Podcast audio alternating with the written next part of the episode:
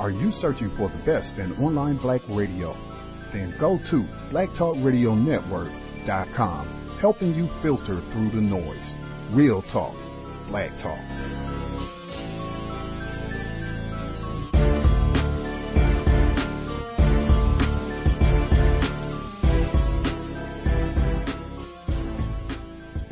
The Rockets would drop Game 4 two nights later, setting the stage for a crucial Game 5 in New York. And then all eyes suddenly shifted far away from basketball. On press row during the NBA final, they have the, the monitors right there. I look back and I see this car chase going. As we watch on live television, the white Bronco pursued by California law enforcement officials. And you see it, I read it, it says OJ. So I go in the huddle and I'm like, yo, OJ's on the run. Everybody's like, OJ's on the run. It's like, OJ's on the run. It's the middle of the finals. The game became very secondary, and uh, it was the strangest sports event of all time. We'll uh, bring you up to date with all the continuing developments. Now let's go back to Marv Albert in the playoff game. Starks protecting it, getting it to Oakley, feeding Ewing. By the time everyone's attention was back on the game, the Knicks had gone up 3-2 in the series, putting them just one victory from the NBA title. Context of white supremacy. I am back in my childhood for a minute. 1995, watching the finals. Charles, remember back when Charles Oakley was welcome at Madison Square Garden? Woo! The good old days. Anyway, uh, Gus T. Renegade in for another program. Uh, hopefully to share constructive information on the system of white supremacy. Today's date, Thursday, December 10th, 2020. So I have been told. This is our book club third study session on Jeffrey Toobin's The Run of His Life, The People versus O.J. Simpson. Uh, we are picking up at the Bronco Chase, the infamous. Uh, I am changing things a little bit. I normally, with the book club, we try to do approximately 90 minutes of audio. That's generally the goal, and that gives us 90 minutes to, you know, do discussion and uh, explore what we've heard in the text. With this book, I feel like, wow, this is. There are lots and lots of moments where we can all sit back and, wow, where was I when the Bronco chase happened? Where was I when the verdict happened? Where was I when the glove? I mean, lots of different moments. So uh, I think this is a great one to. And I totally forgot, as I said, I had not watched The People vs. O.J. Simpson prior to us doing this book study session. Uh, we talked about it way back in 2016. I said I wasn't watching it. I'd never been interested in the O.J. Simpson case. I was probably still in my feelings from my childhood and missing out on Game Five and the Knicks' momentary triumph. Uh, but man. I said normally what we would do if we read a book where there is a corresponding film, we would, you know, read the book, watch the movie, see where the differences are and all that. That's what we did with White Dog. We've had other projects, American Sniper. There have been other projects as well.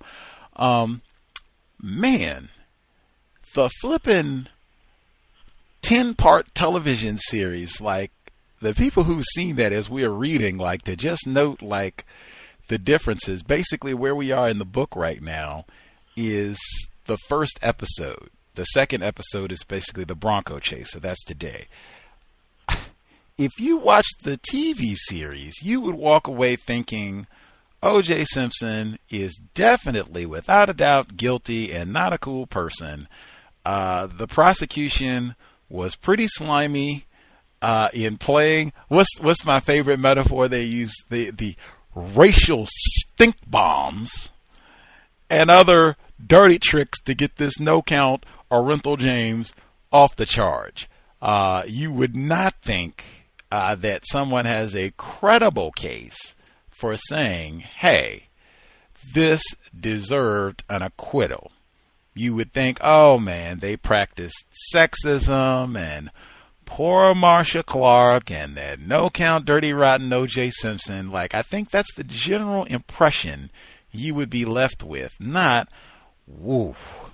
That, Lots of, yeah, we haven't got to the front, but man, there's something to be said about that. I think some folks said people, black people, most black people, most white people, everybody thinks O.J. Simpson is guilty now.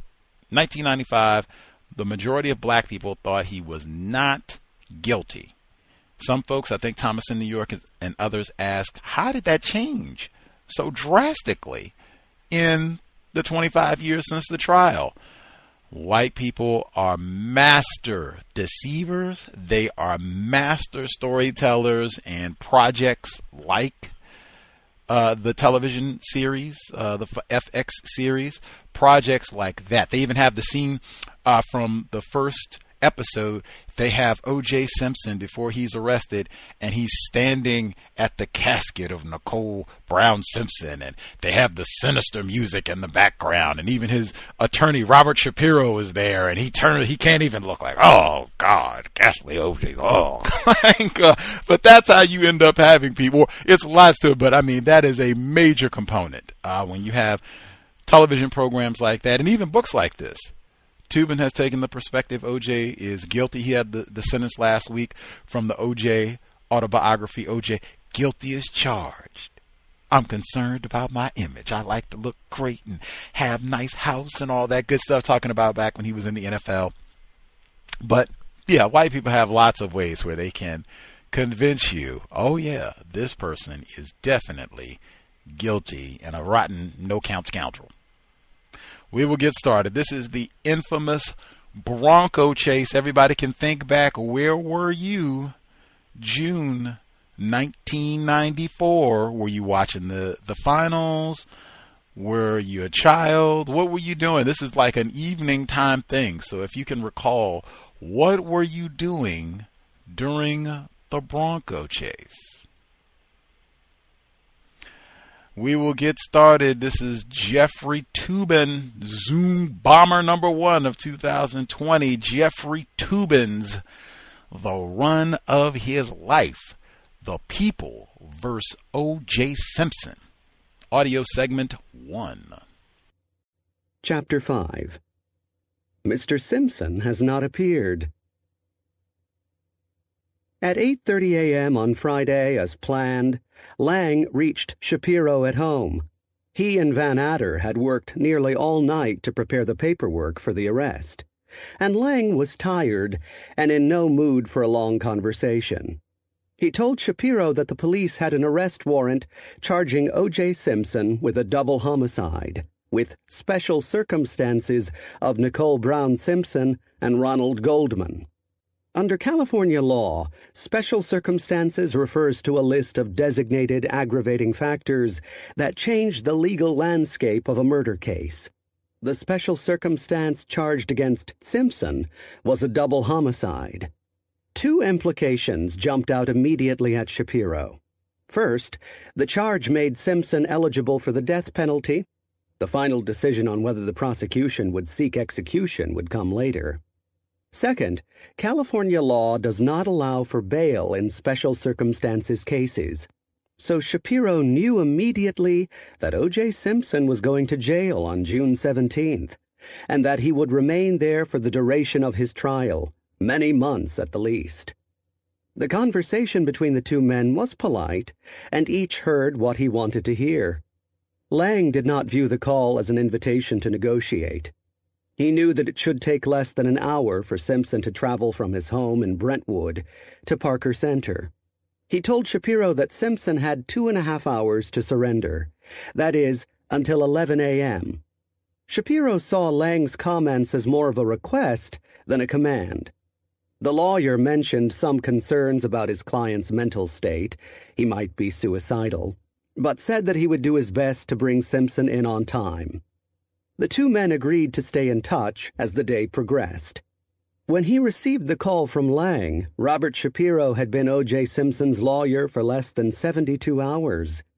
He had been hired in a way that revealed much about his client, himself, and the case as a whole. It was Howard Weitzman, of course, who had represented Simpson when he returned from Chicago, and went on to be interviewed by the police on Monday, June 13th. Word that Simpson had given a statement to the police leaked out that evening, and the news prompted a strong reaction in wealthy television executive Roger King, who was monitoring events from New Jersey. King, the chairman of King World, which syndicates Oprah and Wheel of Fortune, among other television shows, was a sometime resident of Los Angeles and knew Simpson from playing the occasional round of golf with him. Appalled that Weitzman had allowed Simpson to be questioned by the police, King called OJ and told him so, and recommended that Simpson find a new lawyer. I'll get you Bob Shapiro, King promised. He then tracked Shapiro down to where he was having dinner at the House of Blues, a popular Hollywood night spot, and asked him to take the case. Shapiro agreed. He was hired by Simpson on Tuesday and entered the case officially on Wednesday. What makes this transaction curious is that none of the participants really knew one another. OJ and Roger King saw each other rarely, but King was the kind of man Simpson admired. OJ believed King when he said that Weitzman had let him down. This also allowed Simpson to blame someone else for his own decision to speak to the police. More remarkably, King had never even spoken to Shapiro before he reached him at the House of Blues. The entrepreneur couldn't name a single client the lawyer had represented, but he had some general sense of Shapiro as a skilled defender of celebrities. For his part, Shapiro did not hesitate before saying he wanted the case. And to Simpson, as always, image was everything. Robert Shapiro became his lawyer because he fit the image of a smart lawyer in the eyes of a fellow who fit OJ's image of a smart guy. The Shapiro for Weitzman exchange also provided grist for these two lawyers' long standing feud, one that was based largely, it seems, on their similarity to one another. Shapiro took over the case on Tuesday, June 14th and the following morning, Weitzman issued a public statement saying that he had resigned from the case because of his friendship with OJ and his obligations to other clients. Shapiro delighted in telling friends that Weitzman's statement was a lie and that he had in fact been fired. The truth probably lies somewhere between the two versions. Along the lines of a job departure once described by Casey Stengel, we call it discharged because there is no question I had to leave. Shapiro had a very busy first week, organizing his initial efforts with Simpson's medical and legal well being in mind. Simpson told Shapiro that he was innocent, but lawyers are used to hearing this sort of thing from clients, especially at the beginning of a case. The first thing Shapiro did was arrange for Simpson to take a polygraph examination, which is something many criminal defense lawyers do. These tests are generally inadmissible in court, but lawyers often use them to force their clients to come clean, face reality, and make the best deal they can. Shapiro called his friend F. Lee Bailey, who is a national authority on polygraphs, for a recommendation on which expert to use. Bailey suggested Edward Gelb, who ran a firm called Intercept out of a set of nondescript offices on Wilshire Boulevard. Bailey knew Gelb because they had hosted a short lived television series together in 1983 called Lie Detector. The program showcased Gelb and Bailey examining UFO sighters and other fringe figures to determine whether they were telling the truth. Gelb was out of town, so the test was administered by his top deputy, Dennis Nellany. Simpson took what is known as a zone of comparison polygraph examination, which measured three of his physiological responses to questions heart rate, breathing, and the electrical sensitivity of his skin. Lie detectors do not, strictly speaking, detect lies, Rather, the examiner interprets the subject's responses on a sliding scale in which negative numbers indicated deception and positive numbers truthfulness. According to the test Nellany administered, any score higher than plus six meant that Simpson was telling the truth. Any number lower than minus six meant he was lying. A score between plus six and minus six would be ambiguous. Simpson scored a minus 24, total failure. The score was so catastrophic that some people around Simpson tried to attribute it to his distressed emotional state at the time of the examination. Bailey, in particular, tried to say that Simpson was so upset that the result should not be seen as dispositive. Nellany, however, regarded the polygraph as conclusive evidence of Simpson's guilt in the murders, and he reported that view to Shapiro. Shapiro weighed his options, which included an insanity defense. To that end, he called in another expert on Wednesday, June 15th, one who could serve two purposes. As a respected psychiatrist in a private practice in Beverly Hills, Saul Faerstein could examine OJ and prescribe medication. But Faerstein also had a national reputation as an expert witness in the field of forensic psychiatry. Shapiro thus viewed him as a hedge in case Simpson wanted to raise a diminished capacity defense to the murders. Faerstein went to the house on Rockingham and joined Simpson on the couch in the living room. Simpson talked and talked about himself. The press was out to get him now. His image would never recover. It was all so unfair. What struck Faerstein most were the gaps in Simpson's narrative. There was no sadness for the loss of the mother of his children, no concern for his children's future, no empathy for Nicole. Simpson worried only about himself. His reactions were inconsistent with what Faerstein would expect from an unjustly accused man. Yet Simpson was obviously not insane in any legal sense. So, with Nellany's examination, Faerstein's report offered Shapiro no help in constructing a defense. Faerstein returned to see Simpson many times over the next two months to continue his course of psychiatric treatment. Like Shapiro, Faerstein was convinced early on of Simpson's guilt in the murders. On that same Wednesday, June 15th, which was also the day of the viewing of Nicole's body at a funeral home, Shapiro asked an internist, Robert Huizenga, to give OJ a detailed physical examination. Shapiro wanted Huizenga to check on Simpson's medical condition, but he also asked the doctor to document with photographs any bruises or abrasions on Simpson's body at that point, which was less than three days after the killings. His lack of any major injuries would become a central part of his defense at trial.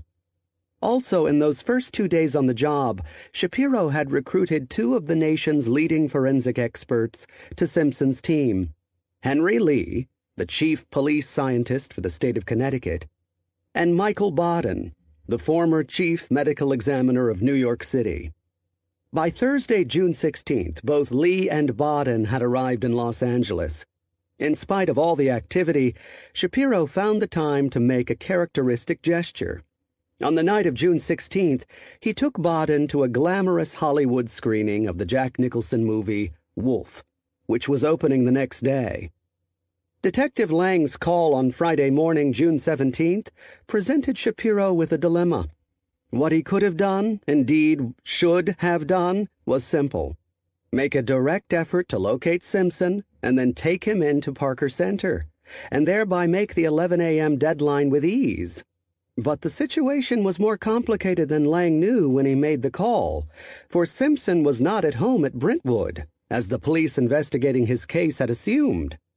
On Thursday, June 16th, following Nicole's funeral earlier in the day, Simpson had participated in an elaborate ruse to convince the vast media encampment outside his home that he had in fact returned to Rockingham.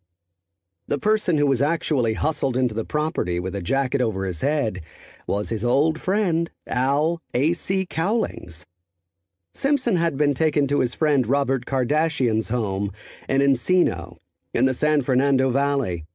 Remarkably, this operation was engineered by an off duty LAPD sergeant, Dennis Sebenik, who was moonlighting as a security guard for the murder suspect. Sebenik did not, of course, apprise his colleagues on the force of the whereabouts of their prey. This kind of solicitude typified Simpson's relationship with the LAPD. Shapiro therefore had to retrieve Simpson from Encino, which was slightly farther from downtown than Brentwood. In his years of dealing with celebrity clients, Shapiro had learned the value of deference. He did not, for example, telephone ahead to Kardashian's place and tell OJ to get ready to leave. Defending his actions later, Shapiro said that he had acted this gingerly because he feared Simpson might harm himself if he were dealt with more harshly. Shapiro also knew that Simpson's friends had just orchestrated Howard Weitzman's departure, in part because they thought he had been insufficiently zealous in protecting Simpson's interests. Shapiro did not want to meet the same fate. If the choice was between offending the LAPD or his client, Shapiro would take his chances with the cops. While still at home, Shapiro called Faerstein, the psychiatrist, and asked him to meet him at Kardashian's house. Together they would break the news to OJ. At 9:30 a.m., Shapiro arrived at Kardashian's vast white villa a garish affair resembling a Tehran bordello, all marble and mirrors. Simpson, who had been sedated, was still in the first floor bedroom he was using during his stay. His girlfriend, Paula Barbieri, was with him. She had been at his side for much of the week. After Simpson's criminal trial and a deposition in the victim's civil case against O.J., Barbieri testified that she had left a telephone message breaking off her relationship with Simpson on the morning of the murders, June 12th. But her actions the following week seem inconsistent with the notion that she was trying to end their affair. Shapiro and Kardashian woke OJ and told him that they would be taking him to Parker Center to surrender. Again, they did not force him to leave. Instead, they explained that Doctors Huizenga and Faerstein were on their way to examine him before they had to leave for jail. Within moments, the house was buzzing with people. First, Faerstein arrived, followed by Huizenga, who was accompanied by an entourage of assistants. Then came Henry Lee and Michael Baden.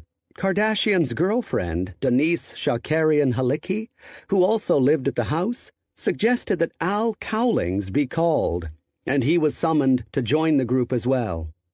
Huizenga wanted to evaluate some swollen lymph nodes he had noticed in his initial examination of Simpson, particularly because OJ had a family history of cancer. Later tests showed no malignancy. In addition, incredibly, Huizenga took the time to do some additional examinations to bolster Simpson's defense, taking more photographs to demonstrate that Simpson had no significant wounds. Granted the privilege of being allowed to surrender, Simpson was missing his deadline so that he could, in effect, conduct his defense. Shapiro was on the phone every 15 minutes to the LAPD, stroking, consoling, explaining that these things take time and that Simpson would be on his way shortly. Patiently, but with some indignation, Shapiro gave a series of increasingly high level officers the same message I have always had a good relationship with the police department. I have always kept my word. You have to trust me here. I will be there when I say I can be there. After all, Shapiro told the cops, what difference did it make if Simpson surrendered at 11 a.m. or 1 p.m.? Simpson, too, had his demands. In the hour or so after Shapiro's arrival, the entire group gathered in a large second floor study just off the master bedroom. When Huizenga finished taking blood and hair samples there, OJ said he wanted to take a shower, then talked to his mother and his children. Simpson, Barbieri, and Cowlings went back down to OJ's bedroom on the first floor. When he arrived, Faerstein had wanted to keep a close eye on Simpson to make sure he wouldn't harm himself. But he had no qualms about Cowlings monitoring OJ. The psychiatrist assumed that Cowlings, too, would make sure Simpson remained safe. Finally, Vannatter and Lang grew fed up, waiting for the lawyer to drive the defendant to Parker Center. They had been reaching Shapiro on his cellular phone, so they did not even know where he and Simpson were. Marcia Clark, who was beginning the grand jury proceedings against Simpson that day, took a break from those labors to have her own indignant conversation with Shapiro. At around noon, the detectives said they would wait no longer for Simpson to surrender. They wanted to send a squad car to pick him up. As always, the LAPD was concerned about the media. A news conference had been scheduled for noon, and now that had to be put off. It was just after noon when Shapiro put Faerstein on the phone with an LAPD commander in an effort to explain the reasons for the delay. There is a warrant for this man's arrest, the commander said, and we have to come get him. Now, where are you? Faerstein stalled. I don't think I'm at liberty to tell you where we are. I don't think you understand, Doctor. There are laws relating to aiding and abetting fugitives. Now tell me where you are. Just a minute, Faerstein said, and then handed the phone to Shapiro, who finally agreed to provide Kardashian's address. Ever the negotiator, Shapiro secured the commander's promise that Shapiro and Faerstein could accompany Simpson on his trip downtown. Moments later, at about 12:10 p.m., a squad car arrived at Kardashians, and a police helicopter began circling overhead. Shapiro and Faerstein answered the door. Even then, after all the delays, the lawyer had another request. Shapiro and his professional colleagues, Faerstein, Huizenga, Lee, Baden, and Kardashian, had been gathered upstairs. OJ was in a back bedroom talking with Barbieri and Cowlings. Shapiro asked the officers if Faerstein, the psychiatrist, could break the news to OJ that the police had arrived. Simpson had not even been told that the police were coming to get him. The officers, who at that point had every right to barge in and take Simpson away, agreed. Faerstein walked back to the bedroom where OJ and AC were talking. A moment later, Faerstein returned, alone. He must be somewhere else, Faerstein told the officers. One at a time, the people in the house fanned out. A few walked upstairs. With each passing second, the pace of everyone's steps increased. OJ wasn't upstairs. Chests constricted. There was a brief ray of hope when they realized they had not checked the garage. Maybe OJ went to get something out of the trunk of his car. But there was no one in the garage. Panic. They talked to Otto Kino Jenkins, Bob Shapiro's chauffeur. He hadn't seen OJ. And then the realization dawned on them that no one had seen Barbieri or Cowlings either. No one leaves, one officer said when he realized what had happened. This is a crime scene as he had done when the officers came for him in 1989 for beating Nicole. So he did when they came for him in 1994 for killing her. O.J. Simpson disappeared. The LAPD's considerable press apparatus had put out the word early in the morning. There would be an announcement regarding the Simpson case at noon. Reporters drifted into Parker Center over the course of the morning and then learned that the briefing had been delayed. This was no great surprise because most such events start late. Then there was a bomb scare at police headquarters, and the media people were told they could vacate the building if they wanted. No one left. Media machismo.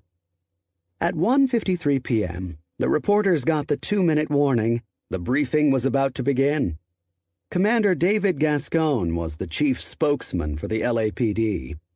With his neat black hair, obligatory mustache, and tight fitting uniform, Gascon cut a typical figure for the department he represented.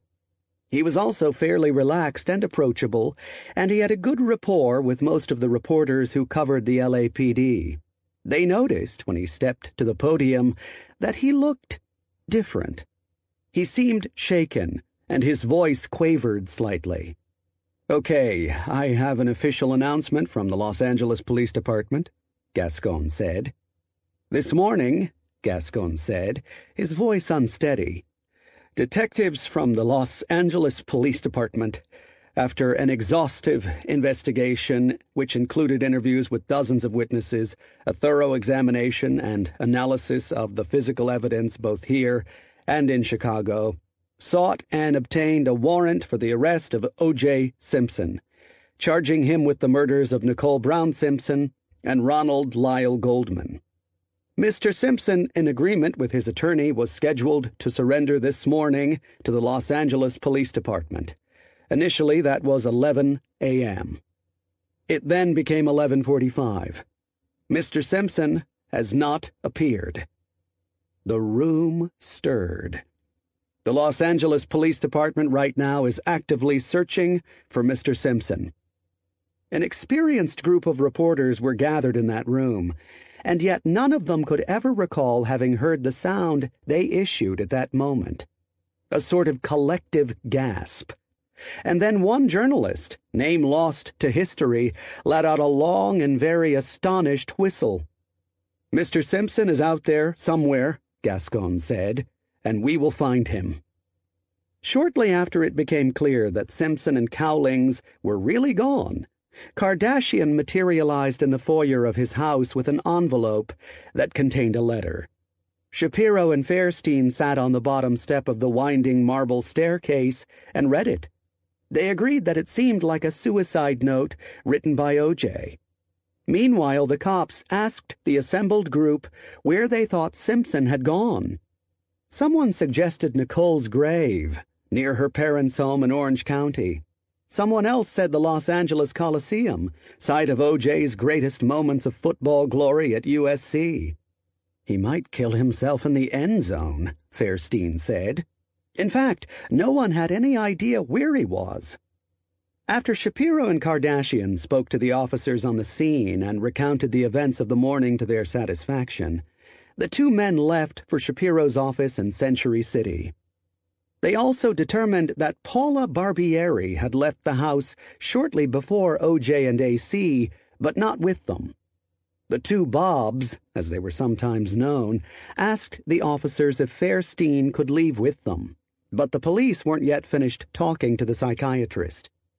Though the letter was clearly important evidence of Simpson's state of mind and his possible plans, Kardashian took it with him rather than mentioning it, much less giving it to the police who were looking for OJ. From the moment Simpson vanished, Robert Shapiro focused on his top priority Robert Shapiro.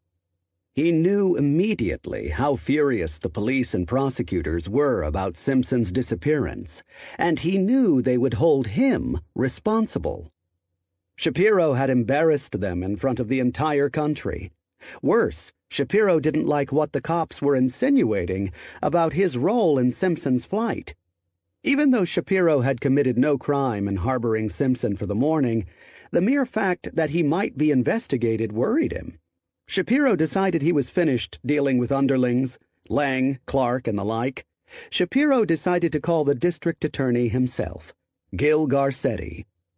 Everything had been shaping up so well for Gil Garcetti. Elected overwhelmingly in 1992, he had an ideal ethnic and political resume. The son of Mexican immigrants and the grandson of an Italian, the 53 year old politician had spent his entire professional career in the DA's office. He was, in fact, a neighbor of OJ's in Brentwood, thanks not to his civil service earnings, but rather to the wherewithal of his wealthy wife. Even his steely gray hair came with an uplifting tail.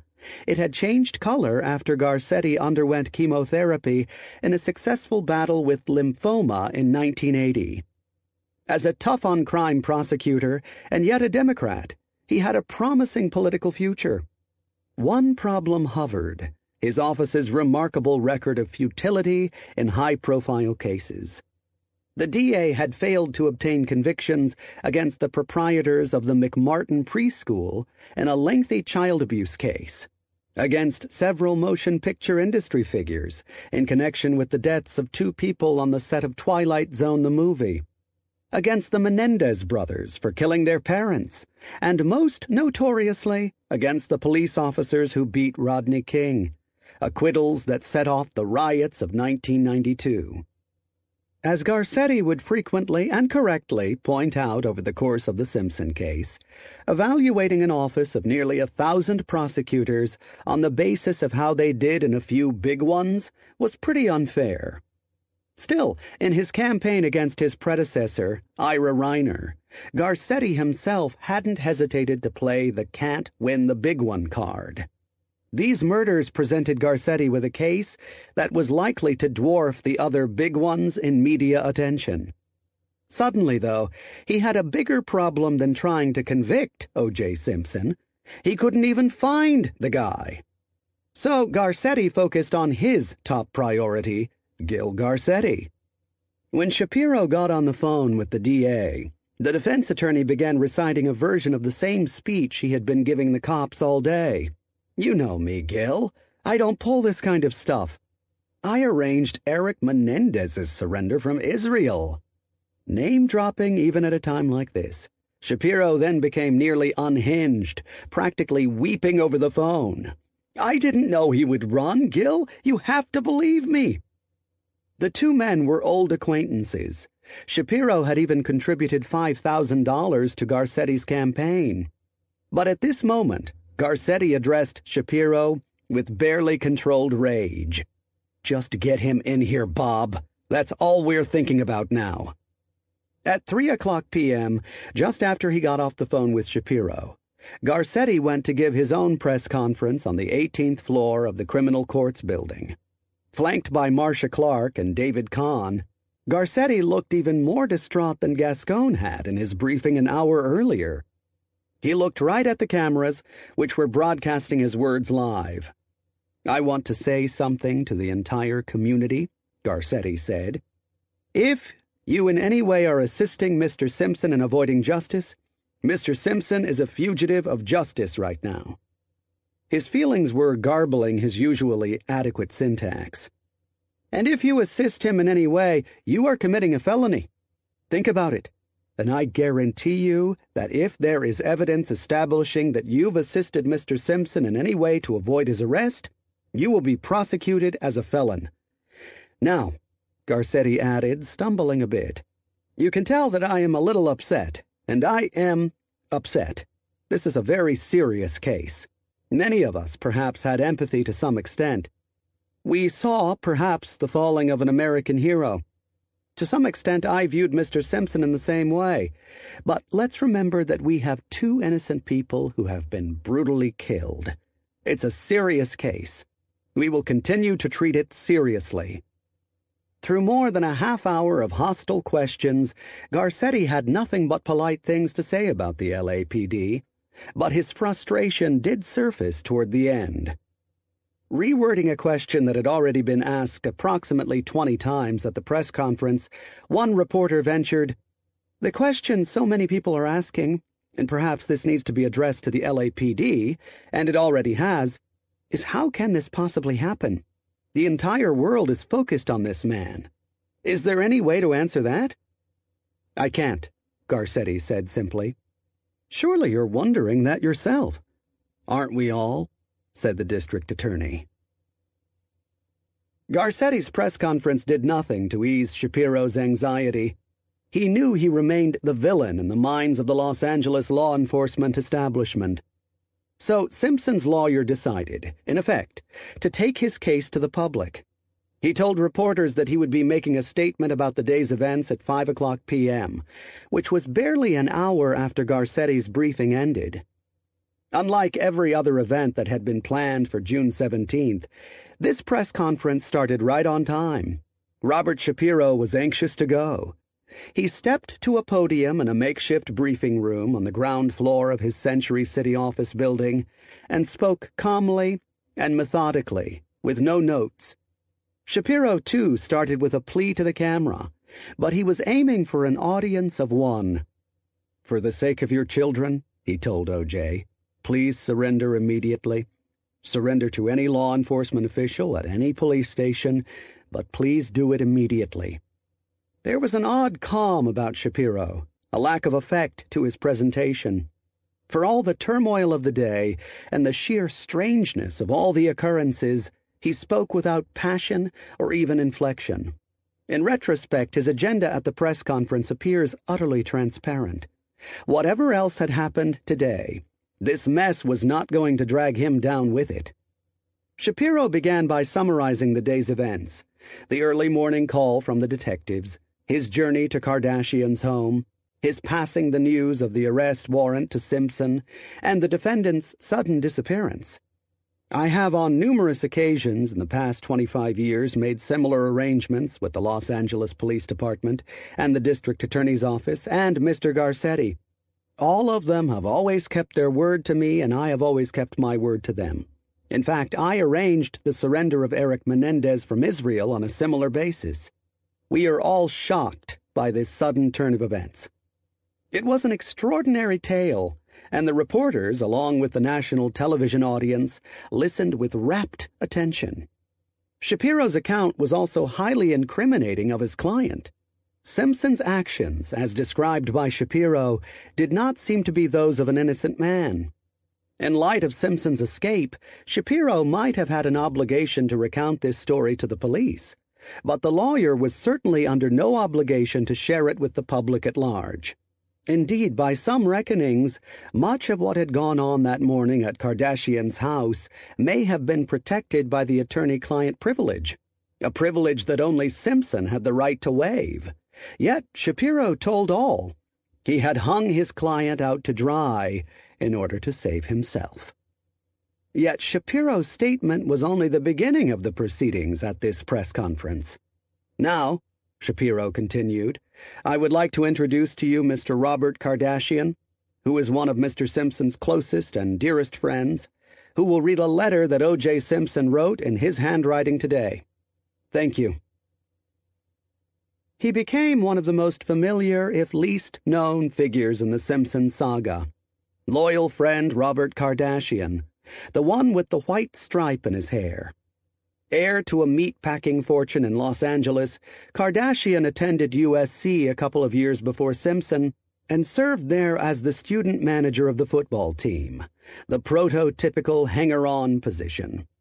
He graduated from law school but quickly dropped practice for the business world he started a music magazine and sold his share for $3 million in 1979. At the time of the murders, he was running Movie Tunes, a company that played music in movie theaters between shows. For many years, Simpson and Kardashian shared lively and similar social lives. In 1978, Kardashian met his future wife, Kristen, when she was 17 and he 34. Kardashian had been there the previous year when OJ, then 30, met Nicole Brown, then 18. Bob and Kristen Kardashian would ultimately have four children Kourtney, Kimberly, Chloe, and Robert Jr., and they often joined OJ and Nicole for vacations. The two couples separated around the same time, too, and Kardashian's divorce papers suggest that his marriage was beset by some of the same problems as OJ and Nicole's. During the divorce, Kristen Kardashian obtained a restraining order that barred either party from molesting, attacking, striking, threatening, sexually assaulting, battering, or otherwise disturbing the peace of the other party. Strangely, Kardashian seemed to have an attack of poverty during his divorce. In an affidavit filed on July 11, 1991, he wrote that he had been terminated from his job the previous December. I am now unemployed and have no income, the document stated. Yet at the time of the murders, Kardashian was living in the vast house in Encino. And from the moment Simpson was arrested, Kardashian suspended all other work reactivated his law license, and toiled full time on OJ's defense for more than a year. His Rolls Royce became a fixture at the county jail. His devotion to Simpson had a desperate, frantic quality. In September 1994, he placed a full page advertisement in Hits magazine, a trade publication, bearing the words, Justice for the Juice. In the ad, Kardashian used the name of Movie Tunes executive Vice President Michael Amin without Amin's permission. Amin promptly quit, telling the Hollywood Reporter, Robert's commitment to this case has overwhelmed every other corner of his life. Kardashian's divorce from Kristen pained him, especially because she left him for Bruce Jenner, the former Olympic decathlon champion. Jenner and Kristen later married, and at the time of the murders, they were starring in a frequently played infomercial for a thigh exercising device.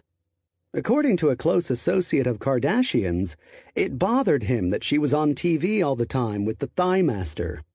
This case was his way to step over them. This was better than infomercials. Head bowed, With no words of introduction or explanation, Kardashian followed Shapiro to the podium at the June 17th press conference and began speaking into the nest of microphones. His audience surely dwarfed that of any infomercial. This letter was written by OJ today, Kardashian said. Actually, it was not. The letter was headed 61594, two days earlier. Then Kardashian began reading. To whom it may concern. Suicide notes vary. Some tell the truth, some don't. Some reflect a genuine intention to commit the deed. Some merely display a taste for melodrama. There is, of course, no way to tell for sure what O.J. Simpson truly intended to do when he composed the letter that Robert Kardashian read to the world on the afternoon of June 17, 1994. It is safe to say, however, that Simpson intended his letter to be understood as a suicide note and as a public last will and testament. As such, it provides both intentional and unintentional clues to the nature of its author, and in particular to the banality, self pity, and narcissism that are the touchstones of his character. First, everyone understand nothing to do with Nicole's murder. I loved her. Always have and always will. If we had a problem, it's because I loved her so much. Recently, we came to the understanding that for now we weren't right for each other, at least for now. Despite our love, we were different, and that's why we mutually agreed to go our separate ways. Kardashian edited as he went along, first by omitting the date at the top of the letter, Shapiro had suggested that Simpson had given this and two other letters to Kardashian right after he wrote them. But if OJ had actually written them two days earlier, Kardashian might have had a clue that Simpson was contemplating not surrendering. By leaving out the date, Kardashian avoided uncomfortable questions about his own role in OJ's disappearance. Kardashian also began his recitation by quoting the letter as saying, First, Everyone understand, I had nothing to do with Nicole's murder. The text illustrates that Simpson, in fact, omitted these two important words. The suicide note showed that Simpson was a terrible writer and speller, so it is difficult to draw any conclusions from his errors except about his near illiteracy. However, it is tempting to infer some psychological significance from Simpson's failure to render correctly this most important sentence of his letter. Most newspapers that printed excerpts of the letter cleaned up the grammar and spelling, thereby leaving the impression that Simpson was more literate than he was. Two days earlier, standing before Nicole's body at the O'Connor mortuary in Laguna Beach, her mother, Juditha, had asked OJ whether he had anything to do with Nicole's death. Staring at Nicole's corpse as he answered, Simpson used words similar to those in this note. I loved her, OJ told Nicole's mother. I loved her too much. From both the letter and the remark, it seemed that OJ believed his love for Nicole was in some way excessive. It was tough splitting for a second time, but we both knew it was for the best. Inside, I had no doubt that in the future we would be close as friend or more. Unlike what's been in the press, Nicole and I had a great relationship for most of our lives together. Like all long term relationships, we had a few downs and ups. I took the heat New Year's Eve 1989 because that was what I was supposed to do. I did not plea no contest for any other reason but to protect our privacy and was advised it would end the press hype. Kardashian rendered that last sentence in a considerably more grammatical way than Simpson wrote it. I don't want to belabor knocking the press, but I can't believe what's being said. Most of it is totally made up. I know you have a job to do, but as a last wish, please, please, please leave my children in peace. Their lives will be tough enough. Leaving aside the question of whether a criminal conviction for spousal abuse and Nicole's repeated pleas to 911 qualified as something more than a few downs and ups, it is Simpson's self obsession that is so striking here. He not only denies responsibility for beating Nicole, but congratulates himself for accepting the blame for it. Ironically, there was in fact very little press hype about the 1989 beating incident. Notwithstanding his criminal conviction, Simpson received generally glowing press coverage from 1989 until even the week after the murders. That OJ should have been so wounded by what little criticism there was again demonstrates his vast self regard.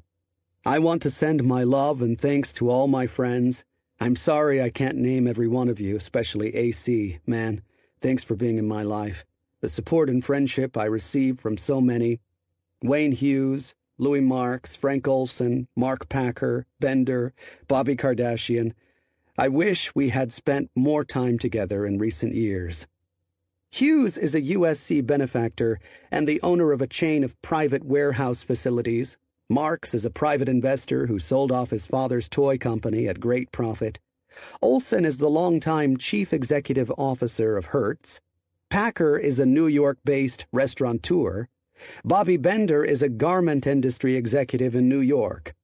As for Kardashian, the letter suggests that even Simpson was astonished by the extent and intensity of his friend's sycophancy. My golfing buddy Hoss, Alan Austin, Mike, Craig, Bender, Weiler, Sandy, Jay, Donnie Sofer, thanks for the fun. The first four mentioned were all playing partners of OJ's at the Riviera Country Club, near Simpson's home in Brentwood. Hoss is Bob Hoskins, a Los Angeles based businessman. Alan Austin ran a women's wear boutique in Beverly Hills for many years. Mike Melchiori was a semi retired printing executive.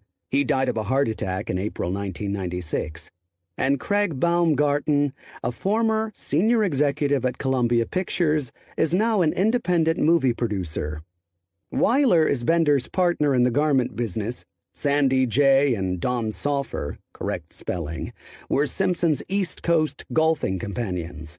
It is worth noting, given the way his case unfolded, that in this list of OJ's 15 best friends, all of them except Cowlings are wealthy, middle aged white men.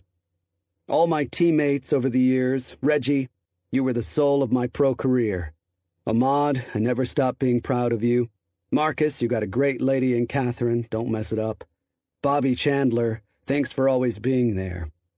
When he turned to his fellow athletes, the style of the letter shifted to that of a high school yearbook. Reggie McKenzie was Simpson's top blocker on the Buffalo Bills. Ahmad Rashad played wide receiver for the Bills and later the Minnesota Vikings, and was OJ's colleague and sometime rival at NBC Sports. Marcus Allen, who won the Heisman as a running back 13 years after Simpson at USC, had a significant professional career with the Raiders and Kansas City Chiefs.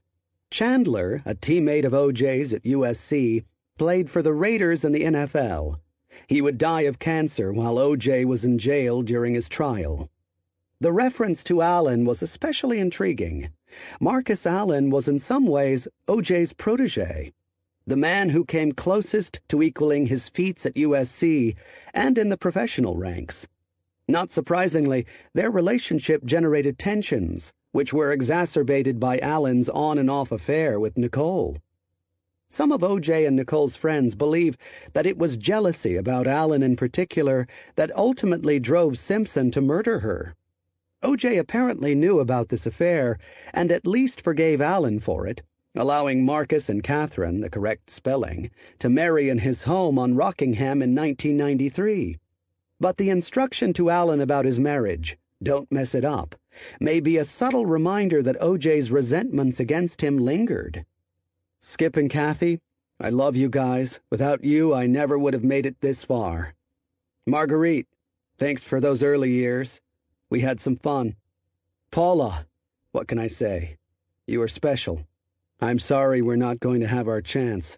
God brought you to me. I now see as I leave. You'll be in my thoughts. Skip Taft was OJ's business manager, Kathy Randa his secretary, Marguerite, his first wife and the mother of Jason Arnelle and Aaron, the child who drowned in the pool at Rockingham. Barbieri was, of course, his principal, but far from exclusive girlfriend during the period after his separation from Nicole. The only women mentioned in the suicide note are secretaries, wives, and girlfriends, an apt summary of O.J.'s view of the place of women in the world. By the end, the letter came to resemble the speech Simpson gave on August 3, 1985, upon his induction to the Professional Football Hall of Fame in Canton, Ohio. O.J. thanked many of the same people in much the same style. I wouldn't be here if it wasn't for Skip Taft and Kathy Randa. Notwithstanding the macabre circumstances, Simpson seems to have composed his suicide note in the manner of the celebrity intent upon allowing a few friends to share in his reflected glory. I think of my life and I feel I've done most of the right things. So why do I end up like this? I can't go on, no matter what the outcome people will look and point. I can't take that. I can't subject my children to that. This way they can move on and go on with their lives. Please, if I've done anything worthwhile in my life, let my kids live in peace from you. Press. Simpson demonstrated a certain prescience here. Even though he was ultimately acquitted, he did become a pariah. People do look and point. But what is peculiar is how he converted his own inability to cope with the unpopularity into a problem for his children. I can't subject my children to that. Sydney and Justin had lost their mother. A more rational and generous reaction might have been to hold them close and assure them that they were not going to lose their father, too. Simpson's ego compelled him to imagine that his own problems with the public would torture his children, when of course it was he, not they, who could not abide the humiliation. I've a good life, and I'm proud of how I lived. My mamma taught me to do unto other. I treated people the way I wanted to be treated. I've always tried to be up and helpful. So why is this happening? I'm sorry for the Goldman family. I know how much it hurts. Nicole and I had a good life together. All this press talk about a rocky relationship was no more than what every long term relationship experience is. All her friends will confirm that I've been totally loving and understanding of what she's been going through. At times I felt like a battered husband or boyfriend, but I loved her, made that clear to everyone, and would take whatever to make us work. Though it is theoretically possible that the five foot five inch, 129 pound Nicole battered her husband, a six foot two inch, 210 pound football player, there is apparently no record of OJ's seeking medical assistance because of her physical abuse. Don't feel sorry for me. I've had a great life, made great friends. Please think of the real OJ and not this lost person. Thank you for making my life special, and I hope I help yours. Peace and love, OJ. Inside the O in his name, Simpson scrawled a happy face, a flourish that is almost too perverse to contemplate. For all that the content of the letter reveals of its author, what is perhaps most striking is something that is absent from it.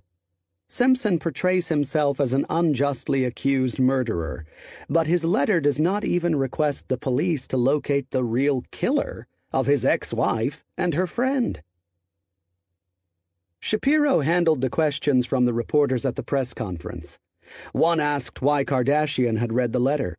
After all, the letter, on the whole, was highly incriminating of Shapiro's client. We read it because it is the only words that we have from OJ, Shapiro replied. This answer says much about the care and feeding of celebrity clients. OJ wanted it done, so it was done. It is possible that Simpson wanted the letter read only in the event that he committed suicide. Others who attended the meeting at Kardashian's house were appalled that the letter was read to the public. There would have been no harm in Shapiro's waiting a while and then deciding whether to read the letter. But reading the letter simultaneously granted OJ's last wish and served Shapiro's own interests by demonstrating that the lawyer had been duped by a despondent and possibly deranged man. Elaborating on the question of why he had the letter read, Shapiro went on. I have never felt worse in my professional career as a result of what has happened today. In other words, Shapiro had it read, in part, because it made him feel better. Another question again illustrated the way Simpson's status as a celebrity affected the way his case was conducted. Shapiro mentioned that three letters had been found at Kardashian's house one to the public, which Kardashian had read out loud, one to his children, and one to his mother. A reporter asked if Shapiro had read all three. No, the lawyer said. They are under seal and will be turned over to the persons to whom they are addressed. All three letters constituted crucial evidence in locating a fugitive accused of murder. First and foremost, it was the police who were entitled to seize and read those letters. Yet Shapiro and Kardashian blithely walked out of the house with them and then announced that the fugitive, not the police, would determine who read them. This was so much the natural order of things in Los Angeles that the removal of the letters from the house scarcely drew a word of comment in the local media. Nor was that Shapiro's most remarkable answer at the press conference. What were the last words you heard from O.J. Simpson? A reporter asked. This question called for him to reveal a communication that may have been subject to Simpson's attorney client privilege. Yet Shapiro did not hesitate to answer. My personal words with him were of a complimentary nature to the way I had been with him and for him to thank me for everything I had done up to date, he replied. The response raised another question, which went unasked. If Simpson was offering you valedictory thanks about your efforts on the case, why didn't you think he was about to flee? Many lawyers with a client on the run would have gone straight to their desks and worked the phones to sniff out any clue of the missing man's whereabouts. But Shapiro had never liked to spend any more time than necessary at the office. After the press conference, he simply went home. His wife, Linell, greeted him at the door. Where have you been? she asked. He's on television, Bob. Context of white supremacy. Uh, so we are still in chapter 5. Uh, it's got, I guess, a little break point, and we will resume the sentence. The LAPD had put out an all points bulletin for Al Cowlings right around the time of Gascon's press conference. That's what we'll pick up at. We're still in chapter 5. If you have thoughts, observations, questions, uh, want to share where you were when the Bronco chase took place way, way back, uh, 26 years ago. Uh, the number to dial 720-716-7300. The code 564943 pound press star 6 1 if you would like to participate. Man, I this is my reminder. I'm gonna have to give this out every week as we proceed. If we can, and we did a pretty good job last week. Myself, everybody, this is a reminder for Gus as well. Uh, if we can stay within the chronology of the book, I know you know massive event. We got more than a year of OJ coverage left to go in the book, the trial, and all that stuff. Uh, so if we can stay within the chronology of the book, uh, we will have lots and lots of time to get to you know all that is going to take place down the road, right? So let's stay within the chronology of uh, the text. Having said that, man, if you in any way, like if you if this is your first time like seriously studying uh, this material, the case, like if you didn't uh, watch the case, uh, what was happening every day, and all that stuff. If you're too young, right? We got some folks that are younger.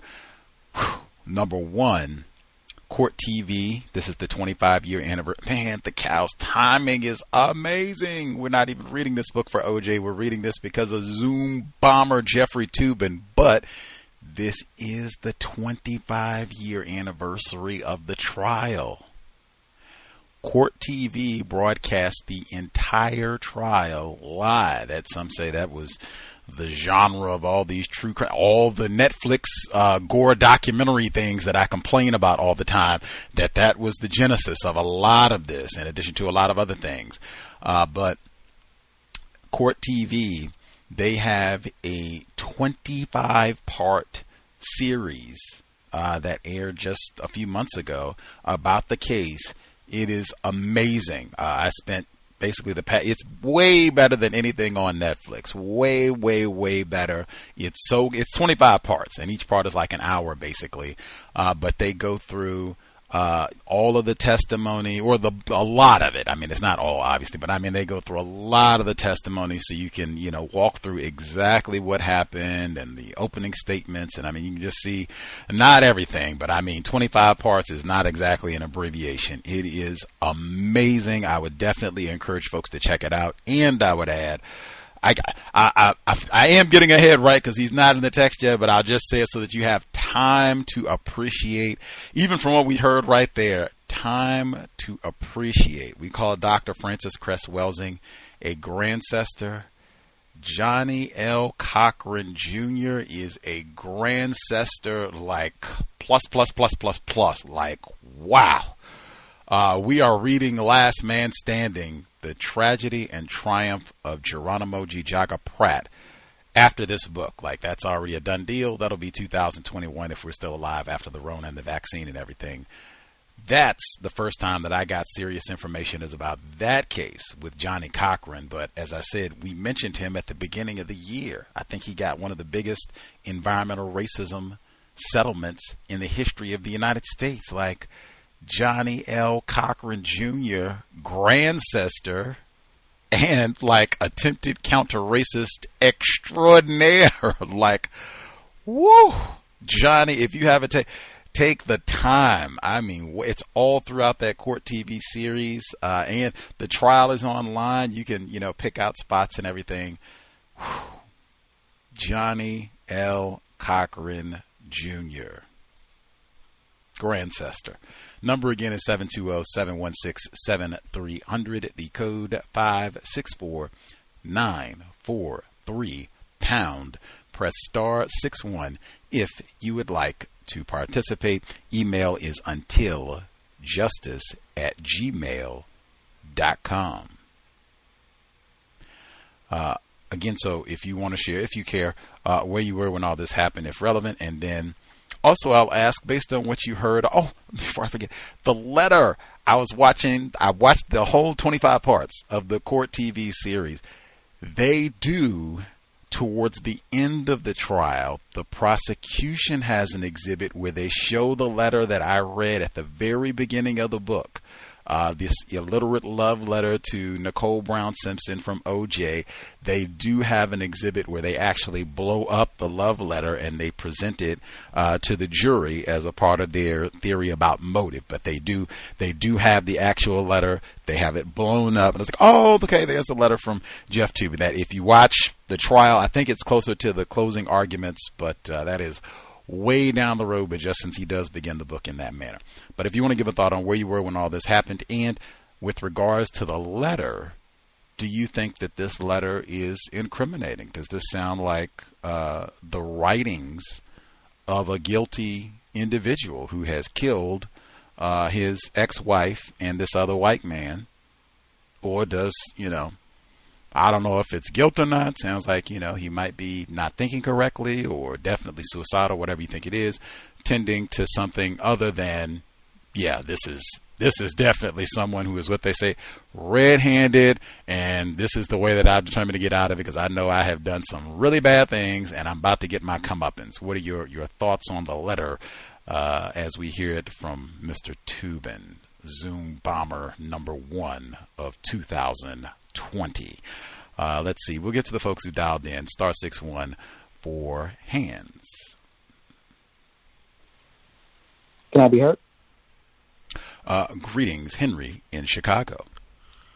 Chicago, oh my God, they racked the whole yes for the for the time when OJ came out and stashed the knife out there where you are. yeah, yeah, he did.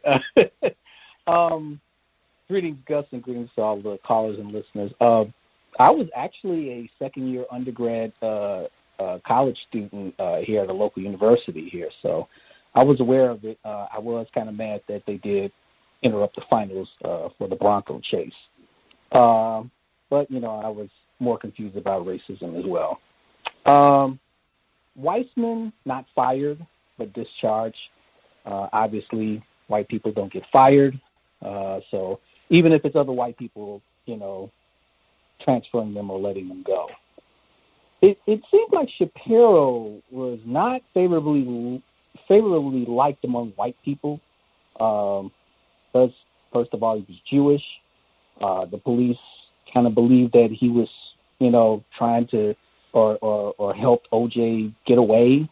Uh, so you know, it's uh, and even the author himself, you know, calling, you know, uh, kind of like describing him as a as a self-serving type of person. So uh, yeah, a lot of white people didn't like Robert Shapiro, even though he was a white person himself. Uh, Garcetti labeling uh, OJ as the falling of American hero, which I thought it was interesting because I asked myself this question because his name was mentioned earlier in the book of Jim Brown. And I'm like, if Jim Brown would have committed these murders, would he be labeled as the falling of an American hero? Um, I highly doubt it. Uh, lots of names dropped in this uh, reading. Uh, one in particular, Bruce Jenner, aka Caitlyn Jenner, uh, winner of the Arthur Ashe Courage Award in 2015, which is ironically the 20th anniversary of the of the whole OJ case. Um, the love letter and the suicide note. You know, I, I don't have the book.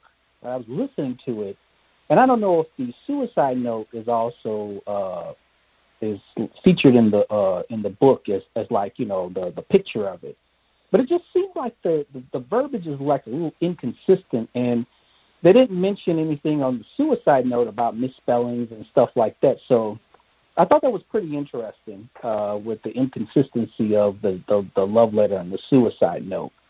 Um, 1994, that was a it was an interesting. Uh, it was actually an interesting man night year, uh, along with OJ uh, having his mugshot on uh, on Time Magazine.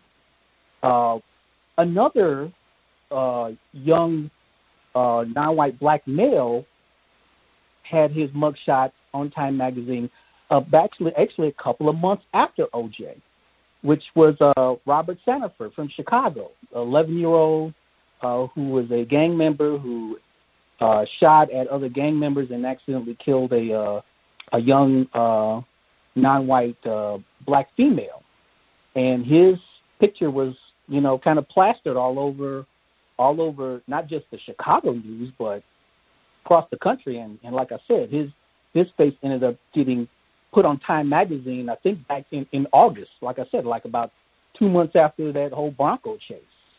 Uh, and also, '94 was the same year Tupac got accused of uh, raping that uh, raping that uh, non-white black female, which uh, got him in jail that next year. So uh, I thought that was uh, pretty interesting as well. But uh, that's all I had on in my line. Rough year, 1994. Wow. Uh, much obliged, uh, caller in Henry in Chicago. Uh, let's see other folks who dialed in with a hand up. If you have commented, my goodness, this we should have. We have. I'm straining. I don't ever remember us having this many people on the line for the book. Like I've said, the book club has been poorly attended, like from inception in 2011. Like we should have just read OJ from day one, and we would have had everybody. Uh, so, and this is why we're now going slower. It took me a while. I'm a victim, greatly retarded. It took me a while to catch, like, oh, everybody loves talking about OJ. Like, we have to go much slower. So now we will have time to, everyone can share. So, yes, all of the folks who have dialed in with a hand up, uh, line should be, or not everybody. See, see, look at that. Not everybody who has a hand up. Your line is not open. We'll have to see if we can go in order. Uh, did I hear any females there? I guess not. I'll no, pick. not then. But oh, oh yes. Emmy, namaste. Let's let's get it. Namaskaram, beautiful people. I did not get to chime in right then when all of the men callers just spoke, but since I'm on my way to work, I will lose service, so I will be super late laconic. Um, to follow, to be the first to speak after you said that, I really don't care about the OJ case, to be clear. Um, it just happens to be that I can chime in a little bit more now. But uh, yeah, no, I don't really care about this case. one thing though that is striking to me, and and I was a child when all this happened, so and I wasn't even in the United States, um, so I have no, um, like nothing to really stand on. Like I don't remember it at all. The most that I can say I recall from my history is just the jokes that come from it, like in pop culture and things like that. Um, but one thing that is standing out to me that I just kind of wanted to point out about the text is how scary it is to be at the top or the zenith of something that you do and be surrounded by so many people who are classified as white and think they're your friends. And then the minute something isn't right, how quickly they uh, throw you under the bus. And that's just what I heard in this section repeatedly. I mean, the author made it a point to really stress that, like, such and such looked after himself, such and such looked after himself. But there's such a theme and a pattern in that. And for me, I think now, because I, like I said, I know nothing about OJ. I actually wasn't even, I didn't know he was a football player. I have to be honest with that. Um, but it's really sad that it definitely appears and sounds like all the people that are around him are white. So it doesn't. I don't know if he had any non-white friends or any close relationships with people who are non-white or black whatsoever, which leads me to believe the self-hate inside of him. Well, I mean, he was, you know, fathered children with women who are classified as white, so that is already what that is. But just that I think is really, really sad. And to me, that point was driven home in this section of the text. Thank you all for letting me speak. To the men who allowed me to speak, thank you so much. I'll mute my line. Much obliged, Emmy. I think other than Al uh, Cowlings, well, I guess he did uh, mention Marcus Allen, a few other folks that was problematized, but yeah, mostly individuals classified as white, white friends for the Jews. Uh, let's see, I'm just picking uh, the person. Can I be heard? There we go. Caller in Florida, uh, retired firefighter in Florida. Uh, greetings, Gus. Greetings, greetings, everyone. Uh, just have one quick question before I get started. What what what month of 1994 that was? June. Okay.